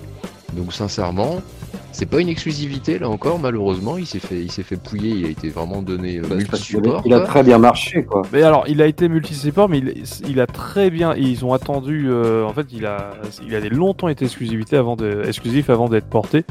Et juste pour information, le portage de ce jeu inclut un mode coop. Ouais, okay. Ah, excellent. Ah bah, faudrait que si je peux le trouver sur... Justement, tu parlais de pas pouvoir jouer avec tes enfants, bah tu peux maintenant avec les versions Switch, PS4, Xbox One. Ah ouais, d'accord. Oui, il y a un mode coop. Donc en gros, il me semble que le mode coop, c'est pour les... J'ai fait le jeu en version Wii U. Comme toi, le jeu est excellent. J'ai surtout un souvenir sur la musique du dernier niveau qui est extraordinaire. Ah, me spoile pas, je l'ai pas fini. Je te spoile pas, mais la musique du dernier niveau est juste extraordinaire. Et surtout que tu t'y attends pas à cette musique. C'est pour dire à quel point elle m'a marqué. Et le jeu est vraiment super sympa. Ouais. Et c'était une des meilleures exclus de la Wii U avant de sortir sur d'autres consoles. Je l'ai pas fait, mais beaucoup de retours très positifs sur celui-là. Hein. Ah ouais, sincèrement, c'est une excellente surprise en fait. Je m'y attendais tellement pas que ça a été d'autant plus une bonne expérience. Et c'est toujours d'autant plus une bonne expérience, quoi. Et j'ai vraiment. Mais tous les retours que j'ai, c'est toujours bien souvent, ce sont des parents qui jouent avec leurs enfants. C'est marrant. Ouais, j'ai un pote qui joue avec son fils. Du coup, ils se font tous les Lego maintenant, à part, depuis qu'ils ont touché à celui-là. Et c'est un truc assez sympa à faire avec ses enfants. Écoute, pourquoi pas. Et je crois qu'il est pas. Tu peux le toper dans les 10-15 balles, quoi. Moi, je l'ai chopé à 10 balles. Il est pas très cher. Dans un magasin d'occasion de très grande renommée, une très grande enseigne, hyper connue, dont nous tairons le nom car nous ne sommes pas sponsorisés. Très simple. Très facile. Exactement, quoi. Hard selling, je crois, ça s'appelle, si je ne dis pas de bêtises. Ou le contraire, je ne sais plus. Voilà. Le coin dur. Mais en tout cas, ouais. Franchement, comme je dis, je voulais parler de Wind Waker et finalement, pour être tombé dessus un petit peu par hasard, et je suis vraiment tombé de mon canapé parce que la surprise était vraiment très très bonne. Je m'attendais à rien et je suis tombé sur un super bon jeu. Tu m'énerves parce qu'en fait, je voulais pas parler de Twilight Princess, j'ai pensé à un autre jeu juste avant. Merde, si j'avais su. Ah, je voulais changer Twilight Princess pour Rayman Legend. Putain. Ah ouais. Mais moi, je suis un connard de Microsoft, moi. Je fais ce que je veux, je m'en fous. J'avais pensé à Rayman aussi. Moi, honnêtement, allez-y, parce que moi, c'est bien, hein, mais Rocco 2, je pense que c'est bien. Donc, si vous voulez en faire un dernier... alors, moi, j'ai mon troisième à faire, mais si je peux en rajouter un quatrième, alors vu que tu veux... compte pas en donner un troisième. Non, mais on se fait plaisir. Enfin, tu vois, moi, en fait... Allez, oui, vas-y. Alors, oui, cool. Alors, je vais parler peut-être du meilleur jeu de plateforme en 2D de tous les temps, à savoir Rayman Legend, qui est juste... Ouh là là là là, le meilleur des meilleurs. Il est extraordinaire, le jeu. Il est d'une beauté grâce à au UbiArt Framework, qui est peut-être un des meilleurs moteurs dans 2D de tous les temps. Et qui n'est pas assez utilisé. Putain, utilisez le plus, Ubisoft, bordel de merde. Déjà, Origins, c'était sympa. Pour avoir fait Origins déjà, Origins, ouais. Sympa. Legends, c'est Origins mais x3 x1000. Ouais, puis t'as pas mal de niveaux d'Origins déjà dans le Legend, donc c'est presque une compile. Oui, t'as les niveaux, t'as les niveaux d'origine ou en fait qui sont à part du jeu en fait. Ou en fait c'est des tableaux bonus pour faire très simple. Et non, mais le jeu est extraordinaire. Il est gavé de contenu. Les boss sont super sympas. Les niveaux musicaux, ils sont énormes. Que ce soit les niveaux d'origine ou les remixes en pixels, là, ils sont trop cool. En pixels, ils sont trop bien. Le jeu était accompagné d'une application exclusive sur Wii U où en fait tu pouvais faire des défis quotidiens. C'était super sympa. Et t'as le Kung Fu, que personnellement je suis pas très fan, mais le Kung Fu ça reste un mode assez sympa. Et le jeu est juste parfait. La version Wii U est la meilleure version puisque tu peux jouer à 5, 4 personnages qui jouent en plateforme et le cinquième qui est au Gamepad qui joue Murphy. Ah, excellent. Donc la fée verte. Et c'est la seule version où tu peux faire ça. La version Wii U, tu ne peux la version PS3 et les versions Xbox et PlayStation, c'est 4 max. La version Vita, c'est la seule, mais tu ne peux faire ça qu'à deux, avec un seul joueur qui joue un personnage et l'autre qui joue Murphy. Et ce que c'est regrettable, mais après, d'un point de vue technique, ça aurait peut-être été compliqué. Et non, le jeu est extraordinaire, donc foncez-y, faites-le. Ah, je l'ai Allez-y. Dosé, ce jeu. Enfin, moi, je l'ai fait sur PS3 et je l'ai terminé tout à fond, quoi. J'ai toutes les étoiles. Ah oui, j'ai libéré tous les trucs. J'ai tout récupéré. J'ai adoré ce jeu. C'est vraiment autant Mario dans son genre, le 3D World est génial, mais le Rayman, c'est aussi c'est que du bon quoi. Ah, c'est cool. Mais les jeux de plateforme sur Wii U, il y a les deux meilleurs. Quoi. Enfin, en tout cas, parmi les meilleurs, il y en a déjà deux. Ça manque d'un 3D, un plateforme en 3D pur. Le 3D World, c'est un... Ouais, c'est un mix, c'est vrai. Sonic Boom. Non, Sonic Boom. Sonic Boom, c'est un nanar. Sonic Boom, c'est un nanar. Si t'as envie de rigoler un bon coup, et encore, il est plus proche du beat'em all que du... Non, je rigole, mais je pense que je vais vous en parler... Je vais vous en parler après un jour. Ah non, moi, c'était bon. Moi, j'ai mes trois choix. Et je suis très content que vous me parliez de Rayman Legend.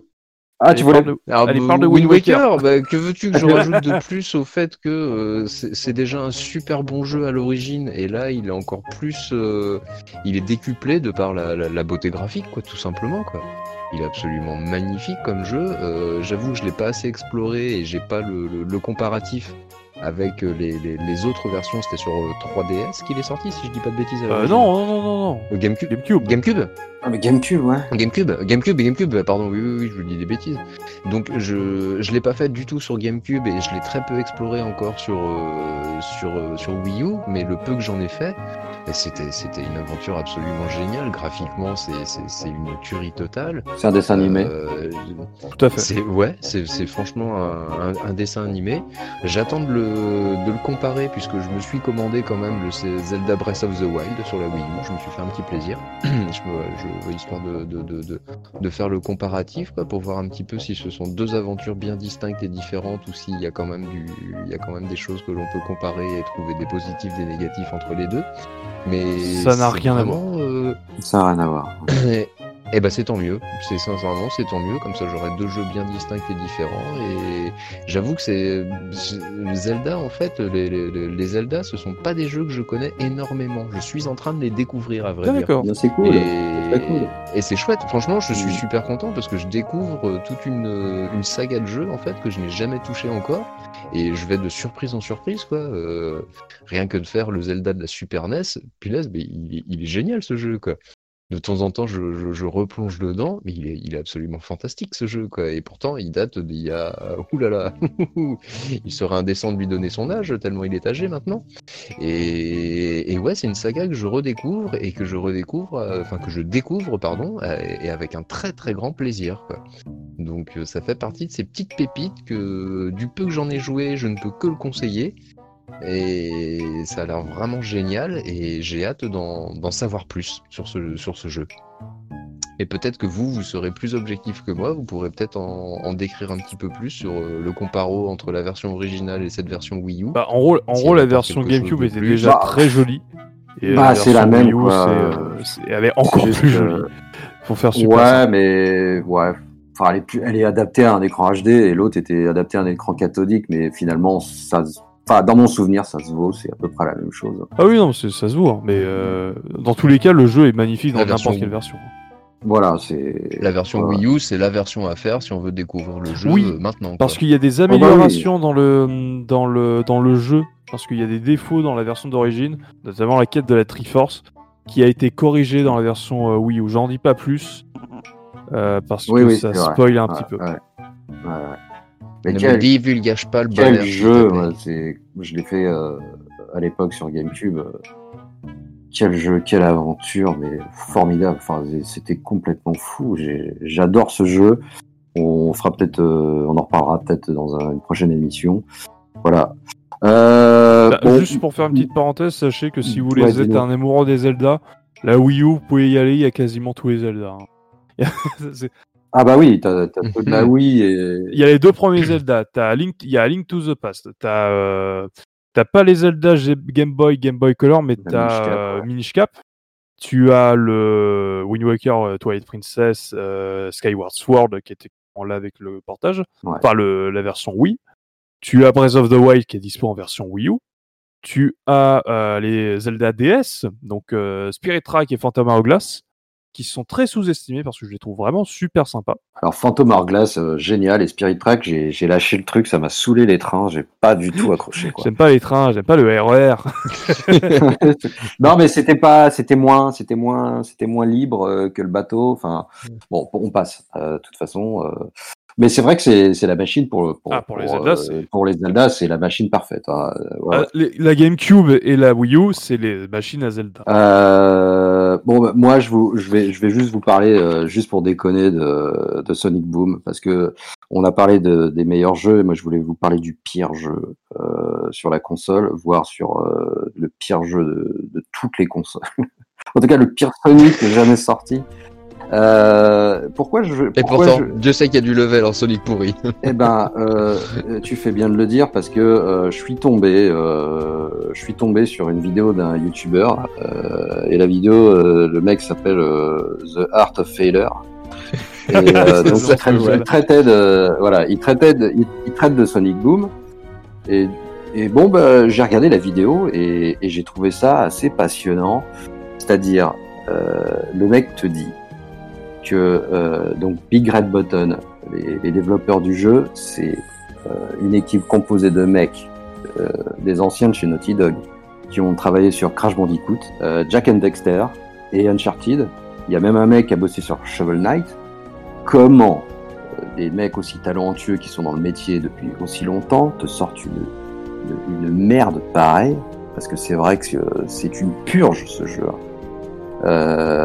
Et en fait, t'en apprends beaucoup sur l'histoire du jeu, pourquoi il en est arrivé là. Je vous conseille d'aller voir cette vidéo. Ce jeu est une merde, mais en fait, ça m'a intéressé de savoir pourquoi. Et du coup, je l'ai pris sur Wii U. Et je sais pas pourquoi, je l'ai fait de A à Z. Et je me suis infligé ça. J'ai été jusqu'au bout. Alors, sache que si tu as un problème un trouble psychologique, un truc comme ça, je suis prêt à te racheter le jeu. Il n'y a pas de souci, on peut négocier. Moi, je le cherche pour ma collection. Ouais, mais là, il va falloir. Monsieur veut faire un full set. Comme je t'ai dit, il va falloir négocier avec le fiston, et je suis pas sûr qu'il lâche. Justement, au contraire, pour sa santé mentale, je suis prêt à lui racheter. Non, mais et c'est vrai que c'est dégueulasse, mais tu te dis qu'il y a des mecs qui ont bossé dessus derrière, et en gros le jeu devait sortir sur PC, PS4 et Xbox, et Sega a décidé que ça allait être une exclusivité Wii U, que le jeu a été développé sur CryEngine, et la Wii U elle est incapable de faire tourner ça. Et voilà, donc le mec, il y a des développeurs qui parlent, tu vois, et il explique qu'il a essayé de lancer le jeu sur Wii U. Ça mettait combien il devait 3 minutes pour lancer le premier level. Enfin, les mecs se sont arrachés les cheveux. Sega a rien voulu savoir et c'est sorti en l'état. C'est complètement con. Et voilà, je trouve que c'est la genèse d'un jeu qui se viande ou qui marche. Je trouve que c'est hyper intéressant et que ça marche ou pas finalement. Voilà. Donc voilà, bah, c'était ma petite partie. Mais ne l'achetez pas, hein, sauf si. Ne l'achetez surtout pas, sauf si. Vous avez envie d'expérience, voilà. Ne l'offrez pas non plus, sinon vous aurez plus d'amis. Et ne le vendez pas parce qu'apparemment il coûte très cher. Voilà. Quand ça coûtait cette saloperie.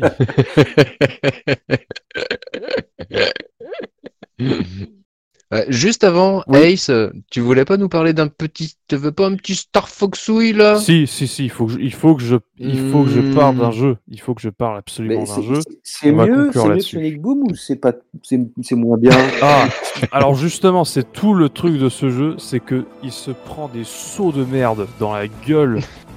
Donc je parle de Star Fox Zero, donc le dernier épisode en date de Star Fox. Qui se fait bâcher à chaque fois que tout le monde en parle en disant que c'est un jeu de merde, que c'est peut-être le pire Star Fox, alors que c'est peut-être un des meilleurs jeux de la Wii U, un des meilleurs Star Fox que j'ai fait, et un des meilleurs rail shooter co-développé par Platinum Game au passage. Et le jeu, c'est juste du fun en barre. Le système de double écran avec l'écran de télé, les grands gamepads. Je trouve que ça marche du feu de Dieu.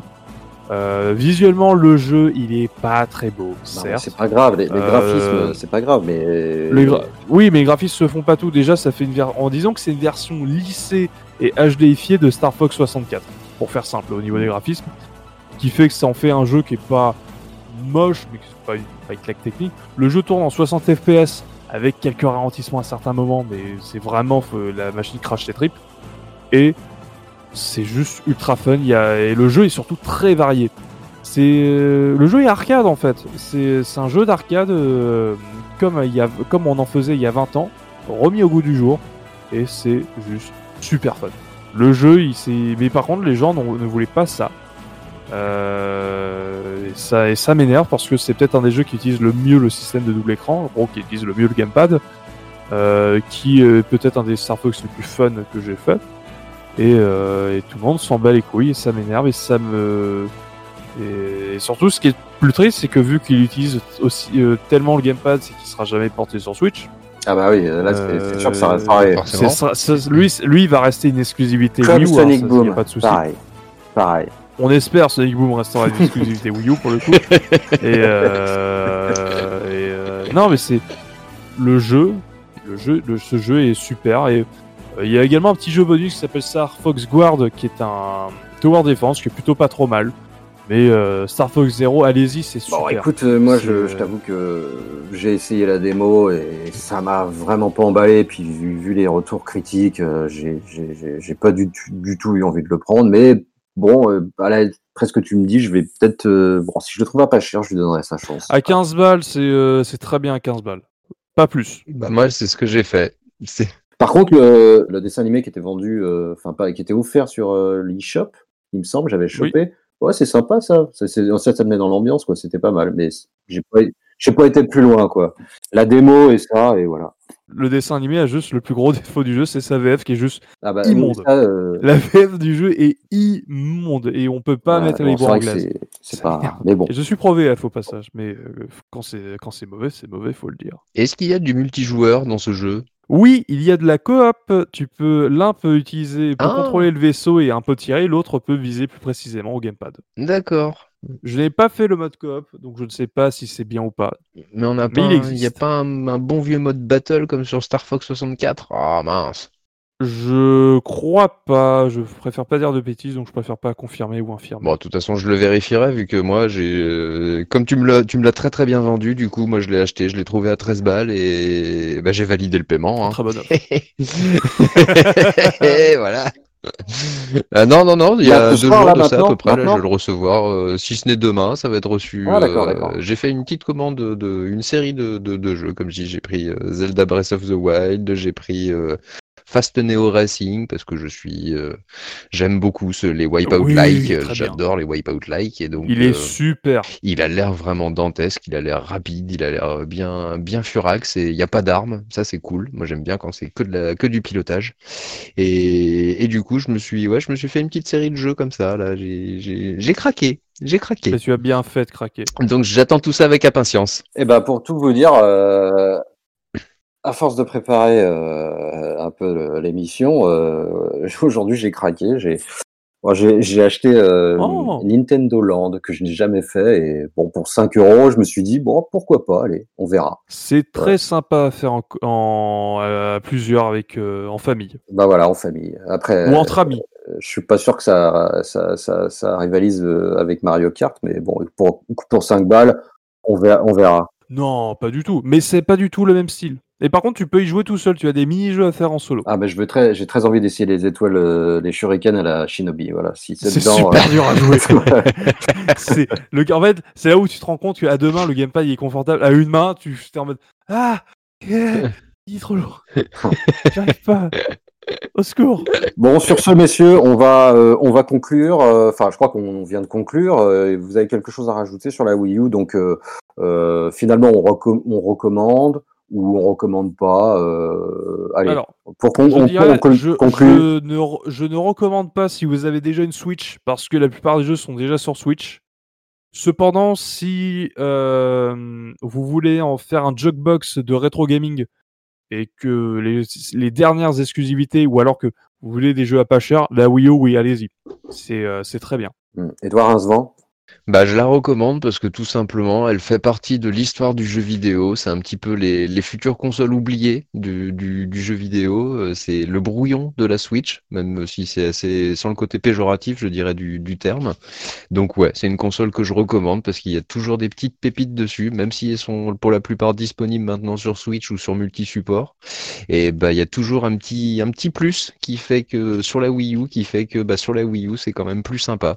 Et puis en plus, comme on le disait, pour l'instant, les jeux, ils sont à pas cher, ils sont vachement accessibles et donc il y a aucune raison de pas se faire plaisir dans ces cas-là. Donc ouais, je recommande, ouais, bien sûr, achetez de la Wii U.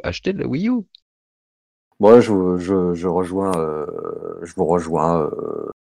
Je suis d'accord, je la recommande. Par contre, il y a le coup de cœur. Ça, c'est vrai que c'est une super chouette machine. Par contre, c'est vrai que si t'as une Switch, bon, à ce moment-là, vaut mieux une Switch et une Wii. Qui fait aussi GameCube, et à la limite passer sur la Wii U.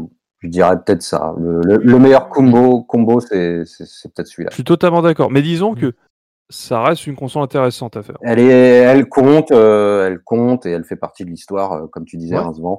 Donc, on est tous d'accord. Eh ben, messieurs, ça a été une chouette émission partagée avec vous. On se retrouve très, très, très bientôt pour d'autres aventures. On peut nous retrouver, comme d'habitude, sur Instagram, Backup Memory Carriage. Et puis sur tous les autres réseaux sociaux dont vous connaissez les noms. En tout cas, on espère que l'émission vous a plu. Hein. C'est surtout ça l'important.